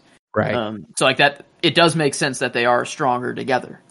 Um Ah, dude, and I love whenever she she gives the line Dracarys and then burns his ass alive. Uh, that's it. Oh, and, it, and like just the little spit on his arm, he's like, "Oh shit!" Like fuck, yeah, fuck, fuck, like fuck. I and then- love the way she's like whoosh. chained at the wrists and she's like almost like gaining power from it. Like Mhm. the way that she like looks up and is like, "Yeah, this is this is how this is what I'm supposed to be. I think it would have been sick. Like again, and it's I, I don't want to seem like just to burn her clothes or whatever, but like just whenever they show that she can't be burned, it's so like it's just so powerful, like even more powerful. If it if like some of the wildfire like would have splashed on her back or something like that and gotten on her, and then she's just still like unfazed. Right. You know, like completely just like like unfazed by dragon. Like I don't know, that would just be badass. Like, no, I well, think- what I also love is that this is another finale that is it doesn't conclude with this scene. But Mhm. the big thing in the It could've. finale of season one is her dragons are born. The bi- one of the biggest things in the finale of season two is that her dragons can now burn people alive. You know, like that's that's Yeah, huge, game changer. The game has changed. Yeah, the Mhm. game has has changed. They are not just cats in a cage any longer. They are Killing machines. Yeah, not necessarily killing machines yet, but very they can be. They have that potential. very capable. Um, but I don't know. I, you know, at what do they right after burning um Pree? Does she go straight to Xaro's uh, like Xaro's room? Like that's Yeah, where she goes That's, straight. that is to? the next thing. Uh, And they swipe. They just swoop. Take the necklace like right off. him. take like, the necklace right off him. You got Doreah in the bed, which is really disappointing. You know, Doreah oh my out of god, I forgot about that. Yeah, what a Yeah. betrayal there. Yeah, Like, man, what the fuck? Well, and explains He why she wasn't dead in the room with like Yeah. And stuff. Yeah, and her reasoning Uh, was like, he said that you wouldn't said make you it would out of the city it alive. alive. Yeah, like Oh, that helps. yeah, like oh, thank you.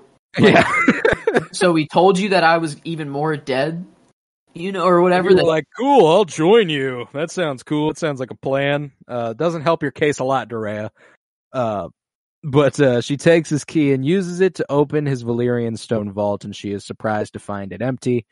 And then they just calmly usher Doreah and Xaro into the into the fucking door. And the way Doreah is screaming, this is like this is one of those things that makes you go, okay. Daenerys is like a little and like okay, it's it's hard to not respond like, well, maybe I should. maybe Xaro, I understand. Yeah. I don't know. That's the thing is that she was so loyal to her and then betrayed her like that. You Yeah. know, so it is kind of like you know what, you did this to yourself, sort of thing. I don't know, but maybe Well, like that just shows what her approach to that sort of thing is. It doesn't matter how how much loyalty you showed or uh, how good you might have been to her or anything. Like you you do once you you cross me, you're fucking dead. Yeah. It's a guarantee. Yeah. Uh, Ooh. Uh, yeah, you know what? No. Shae's getting the line. I thought I was gonna go with Dracarys. Um, You're going with I- eat, drink, fucking live. I I like it too much. I think it, it, it's I like the ch- it, it creates a perfect checklist. Mm. Uh, you know, for just to for see an if- ideal life. for yeah, I I, I dig it, and it, it came Shae Shae got a line. You know, look at that. I don't know. I would Look not have would not have expected that. Oh, look at that. Um, and, and I know, I guess she's good now. And, you know, it, that's the thing. It's like I, I, I'll at least like their love story now a little bit while I can. Um, While you still can. So, and man, you know, I was my scene. I was kind of going back and forth between Tyrion waking up and everything that happened to Tyrion, um, from like Maester, uh, Pycelle, Yeah, Maester Pycelle Yeah. to uh to Shae, uh, because there, a lot did kind of happen there. Maester Pycelle, Varys, and Shae. Mm. Um, or I was actually thinking of going with Stannis and Melisandre. Um, their scene at Dragonstone. Um, Right. I really think I don't know, like for like the obvious scene to go with is Daenerys and her vision, and like Yeah. oh, like oh my god, like I was at the edge of my seat, and I'm like I'm looking for every detail. Yeah, like, I even was on the looking for anything else. like, I was looking for like Exactly. like yeah, maybe Robb and Talisa's wedding, maybe maybe Mhm. these things, but it's just not. It's it, it is Yeah. just Dany's vision. no, it's tough. Uh, it's tough. It's tough to go with with like I don't know. I guess the scene, you know, we already have Dany's vision. You know, you you, you got it over there. I think like Stannis doesn't get enough love, and Melisandre and that theme, like I don't know, like his performance, both of their performances were actually really good. Like Well, Stannis also- knocked it out of the park. I don't know Um, if you want to take this approach to it. Uh, for my like scene of the season, I didn't go with the scene that I put on any of my favorites for the episode.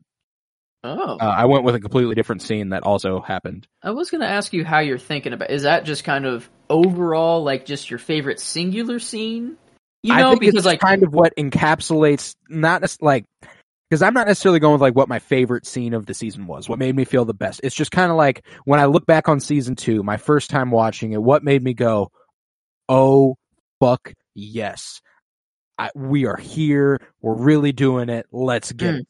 Uh, and we're Okay. almost there. It happens later on in this episode. It actually ends this Oh. episode. okay, huh? Yeah, because I I haven't chosen like any of my overall favorites yet, but I think like character, it makes sense to like just what I mean. Character, I think it's it's pretty easy. Just Yeah, what Tyrion. character stood out? Um, like Tyrion, just like for me, it's obviously Tyrion. That was the only one where I'm like, oh, for sure. But performance is is kind of. Am I thinking of it as like just their entire arc on you know of the season, how they did performance wise, you know, or is it just like if if they had like a singular standout that was so good, do they get the overall? You know, Yeah, I'd say that's up to you, man. Uh, Mm. I went, I went with more just the uh, like who as a performer throughout this season elevated above everyone else. Like who did I just end up going back to? Like wow, they did so fucking good. And for me, that one was obvious. Um, but we will, uh, we will get there. Uh, after after they lock them up, they go ahead and seize all the assets of Qarth. Uh, Jorah announces to the Dothraki, "Seize all the golden jewels. Let's get out of here." And That's what they Yeah, wanted to do. that. Offer, yeah, they they were so confused. Like, why can't I take this? Wait, what? I can't. now you just... can.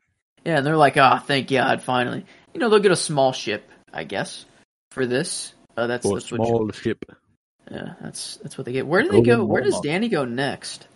Um, Uh, uh, it's Meereen, maybe. Uh, still, still Essos though. We don't go anywhere too far yeah. yeah. Okay. Uh, um, but yeah, getting because I think next she's heading to places to see where she can buy ships. Uh, Mm. she doesn't buy the ship and then see, and then see where she can go. It's kind of the other way around. But we do then head beyond the wall to finish off the episode, where Jon Snow and Qhorin are marched towards the camp of the King beyond the wall. Mhm. Mance Rayder. And uh Qhorin realizes at this point, this is it. This is going to have to be the place that this happens. And you were right. I didn't remember that there is never an express Yeah, discussion about this. Jon is Uh, so taken by surprise by all of it. And he's like Mm-hmm. trying not to kill him the whole time.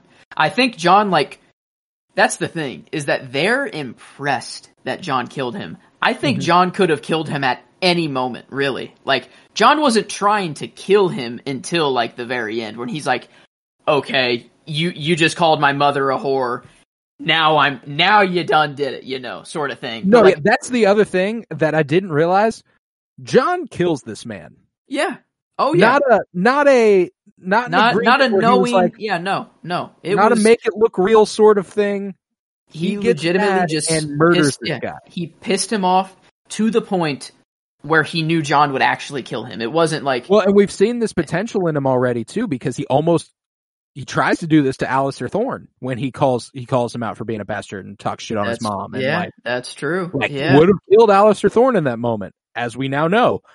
Uh no, yeah, Jon just kills this guy, like straight up. But uh I love again, just Jon and Ygritte like can't fucking wait to see more that happens there. And I love the way they like cut them free and like toss them a sword and they're like, Yeah, get after Yeah. it. Let's see what happens here. they were like, "Oh, that's the man that," because they were, um, who did who did he kill? Um, I don't know because whenever after Jon kills him, they're like, "Oh, that's the man that killed Qhorin um, Halfhand. yeah Qhorin Halfhand," and they're like, "Oh, well, all right, you're actually kind of badass, yeah, cut 'em Jon." free, and Like, they're like, "Let's do this shit, man. I trust you." yeah, like that's uh, I know, that's that's kind of sick. Um, Yeah, but again, that that apply that thing that Melisandre said applying to him, killing his men, betraying his beliefs. yeah, That's and I mean, like killing his family, brothers of the Night's Watch. That's like what they're. there you go. Yeah, Yeah, like, true. the things Dang, happen here. man.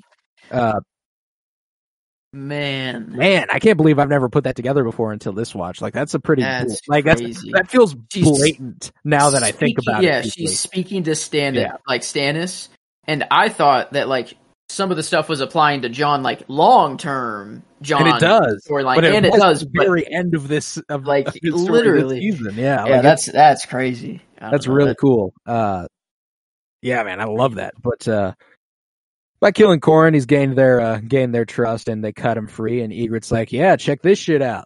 Look at that. Look at this giant fucking Not too army bad for us, huh? Yeah, not Yeah. what you were expecting, probably. Time to meet the Um, king beyond the wall. Mm. Let's go, Jon." This Uh, is this is Jon's like I don't know. This is where he comes from. This is his like true blood. This is like his Yeah. true home. These you are know? these are his people. Uh, You know. yeah. And I love Uh, that he can't get, you know, he's a Targaryen, but like he gets burned. You know, he he likes the cold. He He is he is of ice. Yeah. he's- oh, I, um, Well, again, like this is another really cool little. I don't know if this is intentional, but like it feels like it now. Rhaego showing up earlier in this episode, being dark of hair, not taking after the Targaryen and, and his family, and like, uh, like it's.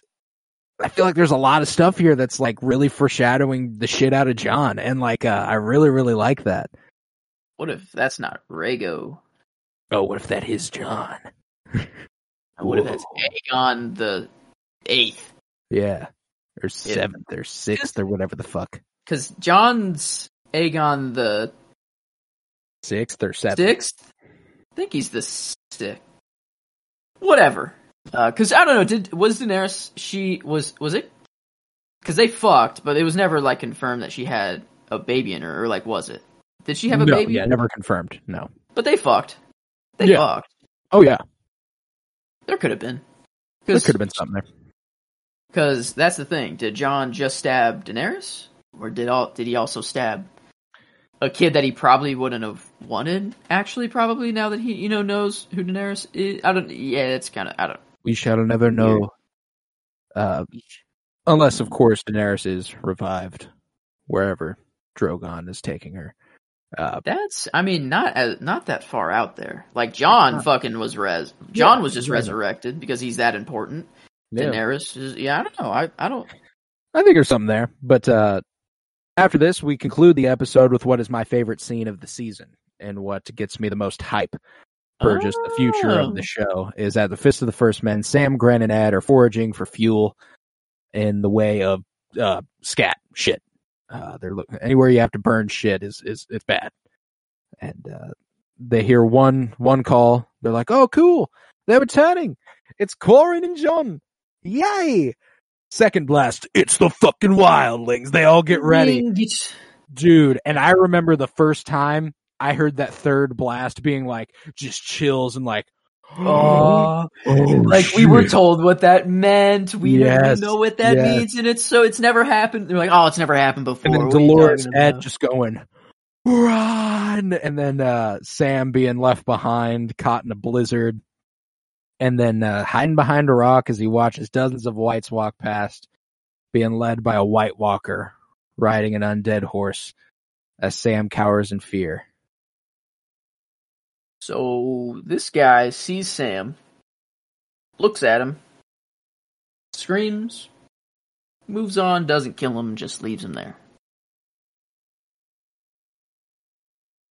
It, I guess they are the the in my mind the like the Night King and White Walkers. Like I feel like there's a lot more that we don't see. I feel like they have like a whole civilization sort of thing, and they're like Hmm. misunderstood, sort you know, sort of thing. Like we don't know their whole story. I don't know, um, but like they have some consciousness to them. They they're not just killing zom. You know, they're not just zombies just going out there to kill. You know, like I, I don't think that they're just mindless killing machines. Um, and like in my head, the only reason to leave Sam alive is one, they know that this dude is not a threat whatsoever. Like obviously, like okay, and if we wanted to kill him, we can. And he's just one more to our already massive army. Yeah. So like, it's really not anything. It's if they somehow know that he is like a maester or like gonna become one, you know, somehow, so they know that they'll that he will spread the word of the Night King and of their forces and like because I guess I don't know, like would they want people to know about them? Do they want the fear known or would they rather be an un an unknown force and come in and just wreck everyone, you know? I think they've set a precedent for wanting the symbols survivors to know. Yeah, like, like, yeah, uh, all the symbols and stuff. That's why they do it. It's just fear. It you know. Well, and they like, also sort of- that like a White Walker cut off a dude's head and tossed it at the feet of another guy and was like, that's true. "Go ahead, Yeah, tell them what happened here." You know, like uh, right. Yeah. So is this is this this their way of being like go back and and tell them that you just saw me ride up on a dead horse, you know, in, in a in a massive herd of undead walk. Yeah, you Like, know, I think it's just a way to be like, uh, we're we're that not afraid of you. We want you to know we're coming, and we'll win anyway. and they don't come back until. When, when does Jon fight him at the wall, like beyond the wall, and like he's right? God damn, that's such a long time to wait. We do see some stuff with them in the meantime, uh, Mm. uh, because I believe the Night King shows up in season four for the first time. Yeah, there's something going on with the Night King that like I man, I just want these books. God, I you know, like if it's written into his will, you know, I, I want mean, it to be. The Night But- King is a show original character. He's not in the book. I guess that's tr- that's true. But it, a lot of the there's a lot of similarities between like the uh the lineage like I guess the the part of the story that I'm most intrigued by is like the ancest the where does the line from Jon and Bran go back to? You know, all the way back to. Is it the night, you know, the book version, you know, the king's Knight or what what's he called in the book? I can't it's- even remember. it's um I, but like there the theory is that it that's the the blood of the first men the start like the starks have the blood of the first men and the night king it's like the whole story of the night king is the whole story of like a like i don't know it's it's the story that keeps looping over and over and over um and stuff i don't know it's just that's the more i guess line that i'm interested in and not just like his powers or stuff like that it's more of like Right. how it all connects i guess and like if this prophecy and all this stuff is true or like if they do have this hidden civilization thing to them you know um, right. because what's more north you know we don't ever go north north i feel like there's even more north you know there's a there's a place that we have never seen like i feel like the camp that we just saw for the wildlings there's a there's a uh, whites there's a white walker alt equivalent to that somewhere else Right. Um but i don't know you're that man that's a good like to get hype for next season though. I mean, they don't really do they really focus on it at all next season though, the White Walkers? I feel like they kind of just forget about it. Like I don't know, is it really like that leaning of a threat like in, when you come into season 3? Like cuz they it's the end of the season and they're like, "Hey, they're coming," you know. Yeah, Like, it's just uh, they just keep threading them in here. Like, Hmm. yep, that might that might come around again. You got like this is a background threat the whole fucking time. Uh, Uh, it's just the Thanos, I guess. They're laying the Yeah. seeds. Yeah, they're they're planting the seeds. Uh, but man, oh, okay. I think I, I was during that whole time I was thinking of kind of my favorite scene overall, and I was trying to see if anything beat the Battle of Blackwater. Like, I, and that's the thing. I can't really just. How do I say the Battle of Blackwater? You know, there's so many things that happened during that. If I had to limit it, I'll just say the explosion, Mm. the actual explosion, and seeing everyone's reactions to the explosion. Um, but I don't know. That's if I look at season two, you know, I'm pulling out something. That's the first thing I'm thinking of is the I Battle of dig Black. it. I dig it. Yeah, my, mine's this. Mine's this one. The three horns blowing. I That's remember being stuff. like, "Oh yeah, this So is good. this is on." Uh, for my line, I'm actually going with "You Know Nothing," Jon Snow, just because it's Oh, classic. Okay. Okay. undisputed. Yeah, yeah.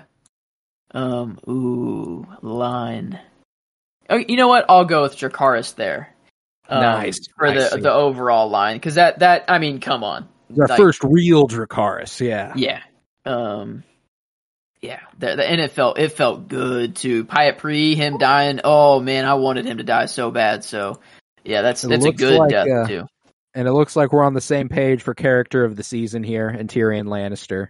Yeah, I mean, I, I can't give it to anyone else. Like I, I you know, on this re the whole rewatch, Tyrion is the overall for season one and two for me.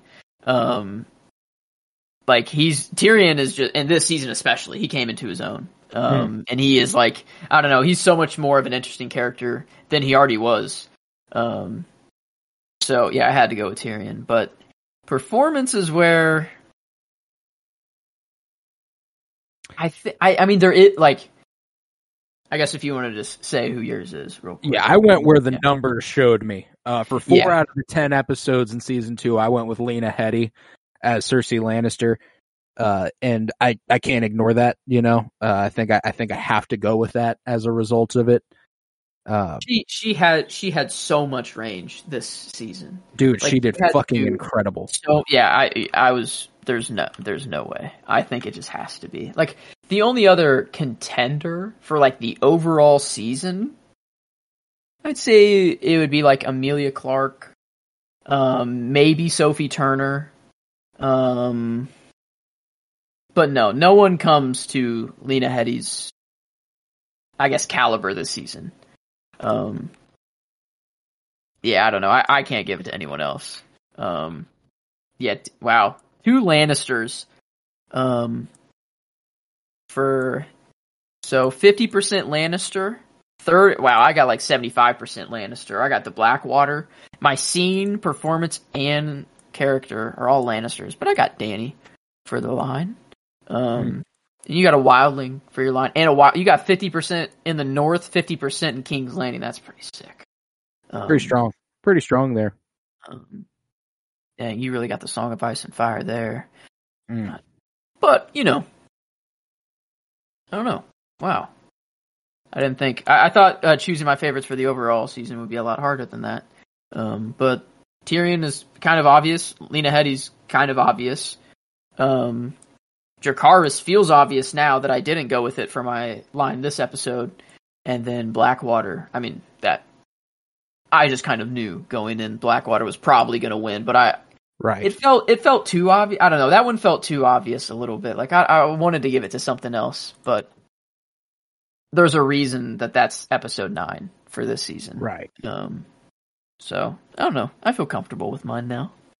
Um, overall, we got five Hodors this season total. That's one more Not bad. Not than bad. last season, but we did get his penis last season. So if you count the four Hodors plus the penis, I guess that's five Hodor things. Um, but five actual Hodors this season. Um, and Arya's kill list, I guess. No names are crossed off. Um, Ilyn Payne's still alive. Everyone on the list is still alive. Um, I I believe. Um, and Jaqen, I guess Jaqen is like, hey, you could you could do your list and more. I'll teach Right, you the right. ways. Like, yeah, I'll I'll teach you the ways. So, um, but no no one crossed off. But um, we got a lot of progression of of Arya for the kill list tracker or whatever. But um, I guess are are we ready to rate the finale and then the season? Yeah, let's rate the finale. Uh, oh, here, let me give away some stats here Oh, oh yeah, that's right. We're about the about our favorite characters and favorite performances through the first two seasons.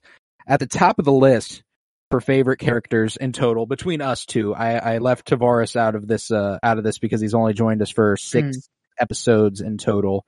Uh, and 46 options is just not as sexy as 40 options. So, uh, out of 40 selections total, 20 for the each of us over the course of two seasons, Tyrion has gotten eight. He's gotten one fifth of the favorite character nominations so far. Uh, between the two of us. yeah, I feel like a lot of them come from me. Yeah. Yes, because I've only yeah. put him for my favorite, I think, three times. Uh, One, two, three, four. Counting the overall or no? no, not counting the overall, just Okay. episode. I guess episode. I have Yeah, four. five three split. Yeah, okay. Okay. Not that bad. Um wait, I only Not have four. You only I have four. think, for Tyrion, I think. One, two, three, four, five. You have five. The pilot. You picked him in the first episode. Oh, season one. Okay, there it is. I didn't see him all the way up there. I didn't scroll. I didn't think he, for some reason, I didn't think he was the pilot. Okay. Yeah. So uh, Tyrion's got eight out of forty. Uh, coming up in second Dang. there is Ned and Dany tied for five. Ned Stark and Okay. Daenerys Targaryen are tied for five selections there. Jon Okay. Snow's gotten three. Robb Stark's gotten three. The Hound has gotten three. Hey. Yeah, okay, yeah. Hound. He deserves So it though. He tied for it. third there, the Hound. Uh, yeah. And with all the two two selections are Cersei Lannister, Ygritte, and Arya Stark. They've all gotten Okay. two. And then all the ones are Yoren, Yara, Jorah, Littlefinger, Jaqen, Varys, and Luwin. So we got a bunch of fun ones there in the one that's kind of episode. a good tier list. Like automatic. Like it kind of made a tier list of like yeah, the all, all unto my its own. characters like already. Um. Wow. That. Huh. That but just made uh, sense as you were listing them off. Yeah, so Um, top top one is Tyrion. He's got eight Yeah. out of the forty. Uh, and then performance wise, topping it off with one fifth once again, Emilia Clarke as Daenerys Targaryen. Hmm. Uh, she's gotten eight out of the forty. Uh, Damn. and then flipping it on its head, Peter Dinklage and Sean Bean got five each. So where the Okay. characters were the case, it was eight, five, and five for Tyrion, Daenerys, Ned. Now it's Daenerys, Wow. Tyrion, Ned for the eight, five, and five. And there's a fifth, there's another five with Lena Headey as Cersei, and I've gotten her four of those. So clearly, clearly heavily in Nice. my favor there. Uh, Michelle she deserved Fairley. I think uh, on the other ones though, like I was spreading the love on some where Right, she like right, obviously got it. So she she her number is actually deflated.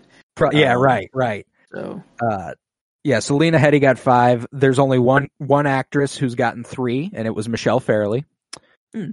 as Catelyn Mhm. Stark. So that's the top five there. And Emilia Clarke, Peter Dinklage, Sean Bean, Lena Headey, and Michelle Fairley as Catelyn Stark. Uh, our twos are Kit Harington as Jon Snow, uh, Jason Momoa as Khal Drogo, and Mark Addy as Robert Baratheon. Hmm. And then the rest are all ones. Uh, Nikolaj Coster-Waldau as Jaime Lannister, Aidan Gillen as Littlefinger, Alfie Allen as Theon Greyjoy, Isaac Hempstead Wright as Bran Stark, Sophie Turner as Sansa Stark, Gwendoline Christie as uh, Brienne of Tarth, Richard Madden as Ron, uh, Ron Stark, Robb Stark, and Oona Chaplin as Talisa. So, uh, so crazy just listing off those names and being yeah they're all in the same show. In the same season. This is all, Right. all of those names. Like and i guess i guess i'm trying to think if this is the show that made these names like that's why i'm thinking of them as these big actors. Like were they big before the show i guess emilia No. clarke Emil- this is Emilia Clarke's breakout role. Um, Kit Harington, definitely Peter his. Lena Headey. Did she do anything before Game of Thrones? Not that made her an A-lister. You know, it, Lena Headey's a name now. Uh, Yeah. what's Wow. crazy is the actor I was most familiar with with their work before this is Peter Dinklage. Um, Hmm. and What Sean did he do Bean. before? Uh, oh, Sean Bean. Okay, Sean Bean's definitely. Yeah, he did Lord of the was- Rings. Yeah, he was. Yeah. He's. I guess he's big. He he was. He's maybe the legit the name to legitimize the Yes, yeah, the series sort of thing. So okay, but what did Tyrion do before? He was an elf. That's all I knew him from. oh, X Men: Days of Future Past. When did That was after this, though. when was what was he in?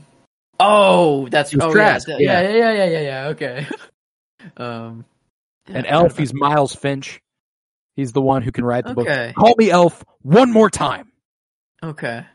Wow. He's in Ice Age? Oh, the video game.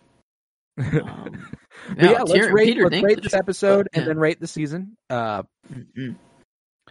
for me, this episode, it's it's gonna do pretty fucking well. I don't know about uh, Yeah. I don't know about tens across the board or anything, but it's a goodie. I think genre pretty comfortably. Um, I could slice a 10 in there. Uh, I think so, too. Though. Um, that one's pretty undeniable. But I think um, enjoyment here, I'm not actually at a 10, I don't think.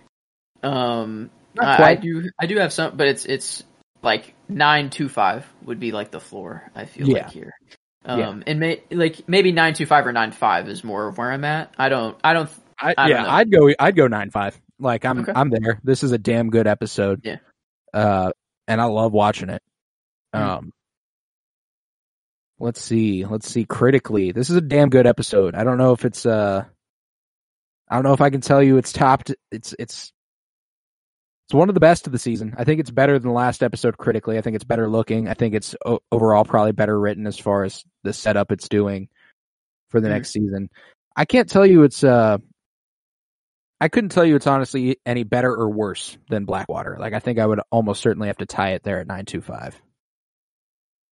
I think that that's kind of honestly where I was because I was like thinking of last episode, and you know we're only at King's Landing last episode, and you know they didn't have to do a whole lot of jumping with storylines and stuff like that. Um, but this one they they did have to jump around, and so you know you do have that that aspect of it, but I think individually, like you look at just Stannis and Melisandre, like their scene, that's like critically that like the shot of Stannis's like eyes looking into the fire and like you see the Oh, reflection like and and like um I think the episode even opens like on a super super close to someone's eye. I think it's Tyrion. Yeah, it's Tyrion's eye and like him waking up. And like you see it like you see him actually wake up and like gain vision. I don't know, it's crazy like some of the shots they had this episode. So I think like they focused more on like the the beauty and like setting up specific shots of this episode Hmm. more, but it it didn't feel I guess as cohesive as last episode.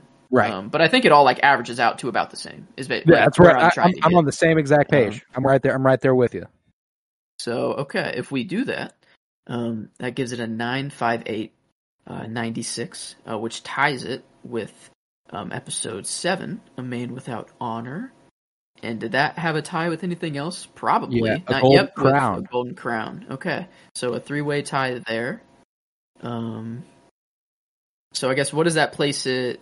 Number one is still is it still Baelor? Yeah. Think Eight three. still is topping the bar. yeah. Um, nine. What was the next highest? Nine Nine. seven five. Seven five. Blackwater. Okay. So Baelor, then Blackwater, and then Then nine six sevens. Prince of Winterfell, the Old Gods and the New, and any season one? That's it. No. That's it.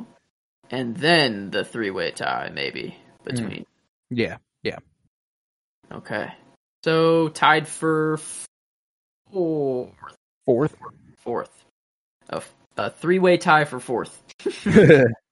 So our top, yeah, our top five is gonna like our like our 52 year journey through film. Like our top Yeah, right. 10 included like 20 or 30 something movies. I feel like that's gonna that's gonna happen. By It's going to the be the same show. thing here. Yeah, the Uh, the top five episodes of Game of Thrones are 33 episodes in total. Um, but Uh, judging by our ratings, uh, the the ranking of the season two episodes would go uh, Mm. nine seven five going to Blackwater, tied for second would be nine six seven for uh, the Old Gods and the New and the Prince of Winterfell. Mm. In third, we would have a tie at nine five eight between A Man Without Honor and Valar Morghulis. After that, it would go down to a 933, the pilot of the season. mhm. The first episode, the premiere, not the pilot. Um, after that, it go to 925 in episode 3, What is Dead May Never Die. After that, it goes down to 867, episode 5, The Ghost of Harrenhal. After that, an 858 in the episode 2, The Nightlands, and our series low so far, tied for our series low so far, episode 4, Garden of Bones at a 7.67. Mhm. Yeah. Good season. Good season. And that's uh that'll be important coming into the, the overall rating here. Uh enjoyment wise, gotta say I enjoyed this more than season one. It's a better season. Uh Well, we enjoyed season one at a 975. we Um, we enjoyed it at a Oh, nine. sorry, that's genre. I always think enjoyment's in the middle. We had it in the middle for the 52. I, I don't Yeah. know why I switched the order, and that I really should line it up. Well you Um, you you put it in the order we do it. We Ah, that's why. Yeah, we used to do it just jump You're right. around in the You're in right. sh- That yeah. is okay. Okay, It makes more um, sense like this. you're right.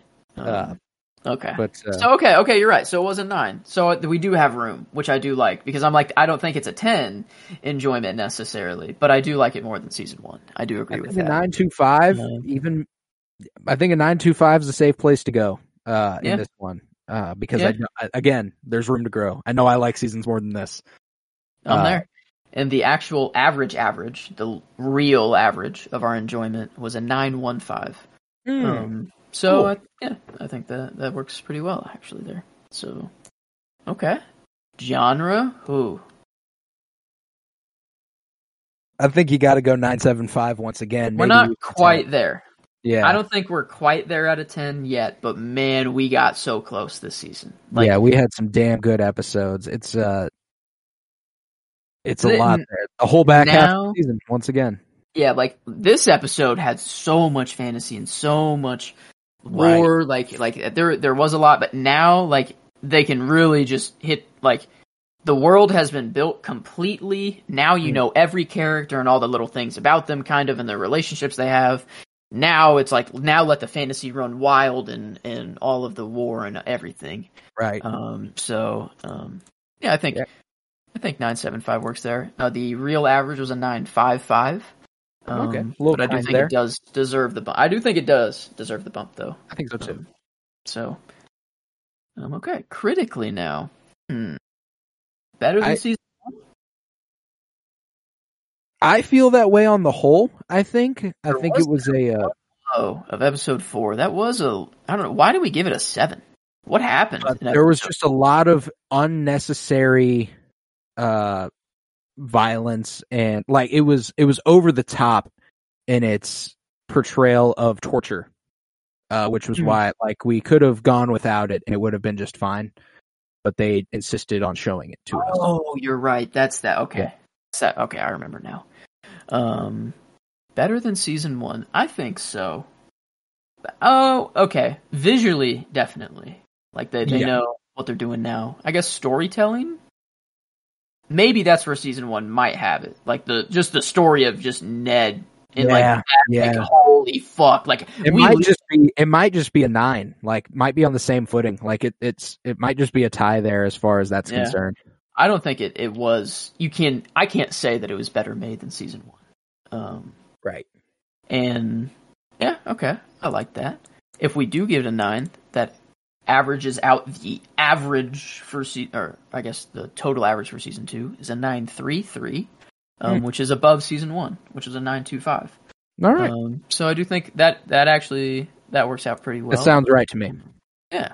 critically, the a- the real average was an eight eight three, so very close to nine.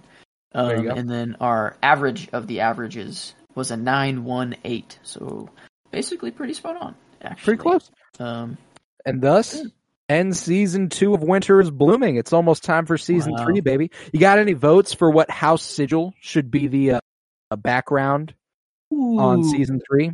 Okay. Well, House Stark is very dwindled at the end of this, and like if we have it be Stark, okay, we already had Stark. Now we had Baratheon. I mean, the Lannisters win at the end. You know, they they have the victory. It's it's a it. I don't want to call it that, but the Red Wedding is a huge Dub massive them. Yeah. for the House Lannister. Um, let's see. Do we go with like the flayed man of the House Bolton? Ooh, okay. Big Ramsay season. Big Ramsay season. See, Big Roose is a Ram- big part. Yeah. Okay. Okay. I didn't think about them because I'm like Lannis House Lannister will definitely come back up. Like they Yeah, that's Like- my thing. Is like I think like season six, Lannister feels right. That's when Cersei basically ascends the throne. Like, there's a lot of good in season six for Yeah. Lannister. Season Yeah. four, I kind of want to go the Martells down in Dorne. You know, we get we get Pedro Pascal that whole season. Uh, yeah. The Mountain and the Viper. The, okay, I like that. Season five. Um the High Spare let's see. Dance of Dragons, Mother's Mercy, Hard Home. What happens here? What happens in season five? High Sparrow? Oh, that's like Oh, maybe we Oh, maybe we do the seven pointed star. The the That could be pretty good. The Yeah, High Sparrow, actually. yeah. Okay, so season six, Lannister. Seven would be Targaryen. see seven and eight. I kind of go Targaryen. Tar- all of, yeah, just, just yeah, all of has that. to be Targaryen there, and then maybe like maybe season seven. Season is eight's like, the- a whole amalgamation of all of it, like just a little bit of everything. Yeah. yeah, yeah, yeah, yeah, yeah. Um, Oh, yeah, yeah, yeah. So yeah, I think I think Bolton. That's a good that's a good sigil for for next season though. Um, big, it, definitely a big Ramsay season. Let's see, are we missing? We have Stark. We have Baratheon. Lannister. we will get Lannister. four. We will get Targaryen. The Uh, you can Mar- get uh, Tyrells, the, the the rose of the Tyrells. Margaery- Uh, big Margaery season at all? When does Margaery start popping off? okay, maybe Top. that could be season six because that's when Margaery is married to Tommen and really. Yeah. Okay. Um, Seven, maybe seven could be Lannister at that point because that's when Cersei is actually queen. and eight is Targaryen because it's Jon and Daenerys yeah, at that point. Yeah, yeah, yeah, yeah, yeah. Yeah. Okay. yeah. Now we're on it. Um, But with that, we will conclude season two of Winter is Blooming, and we'll be back next week for season three, baby. We're kicking it off. There's not a gap like there was between the actual seasons. We're just back next week for season three premiere. Valar Dohaeris, the response to Valar Morghulis. So uh, that's that's perfect. Uh, Yeah. Uh, if you would, head to patreon.com slash pennybloom where you'll find over 50 hours of exclusive content, including all sorts of movie book reviews, uh, comic book pull lists. There was a new Star Wars book that came out last week. Uh, it's the Jedi Fallen Order spin-off book, which I'm, uh, I'm deep into and will be reviewing over there. I've got, uh, my first viewings project is going on over there. My only in theaters project going on over there. I reviewed Creed 3 and gave my full Rocky ranking uh, last week. Uh, I'm going to review Cocaine Bear here before long. Tons of content over there for you, just tons of it. So go ahead and check that out for three bucks a month. You can support this podcast financially, which is huge because it costs me money and I don't make any off of it unless it's over there. Uh, if you would, head to Twitter, follow at Penny Bloom Pod, follow on Instagram at Penny Bloom Podcast. If you were fucking with me and Joe, we're covering The Mandalorian and The Bad Batch right now on Wednesdays. It's going very well right now. Ex- just extremely excited about what those shows are doing right now. So we're covering that on Wednesdays on our Star Wars umbrella show, Rebellion's Bloom, with Kyler Barnett. Very, very exciting stuff. Uh, last Friday for our comic book journey through film, we did Batman Mask of the Phantasm with uh, with the Yubcast, which was a very good episode, and strongly recommend you go check that out if you haven't. But this Friday brings us Batman Forever, where we are joined by a long time a friend I've had for shit close to two decades, 15 years now. Michael Muehlberger joining us for that Batman Forever. uh, and I'm so excited for y'all to for y'all to hear that. Uh, with that, I was Colton Robertson. I was joined by Joseph George. Thank you very much, homie. Oh, thank you for having me. It's always a pleasure to be here. Oh, and it's always a pleasure to have you. And remember, peace, love, and bloom. And Valar Morghulis.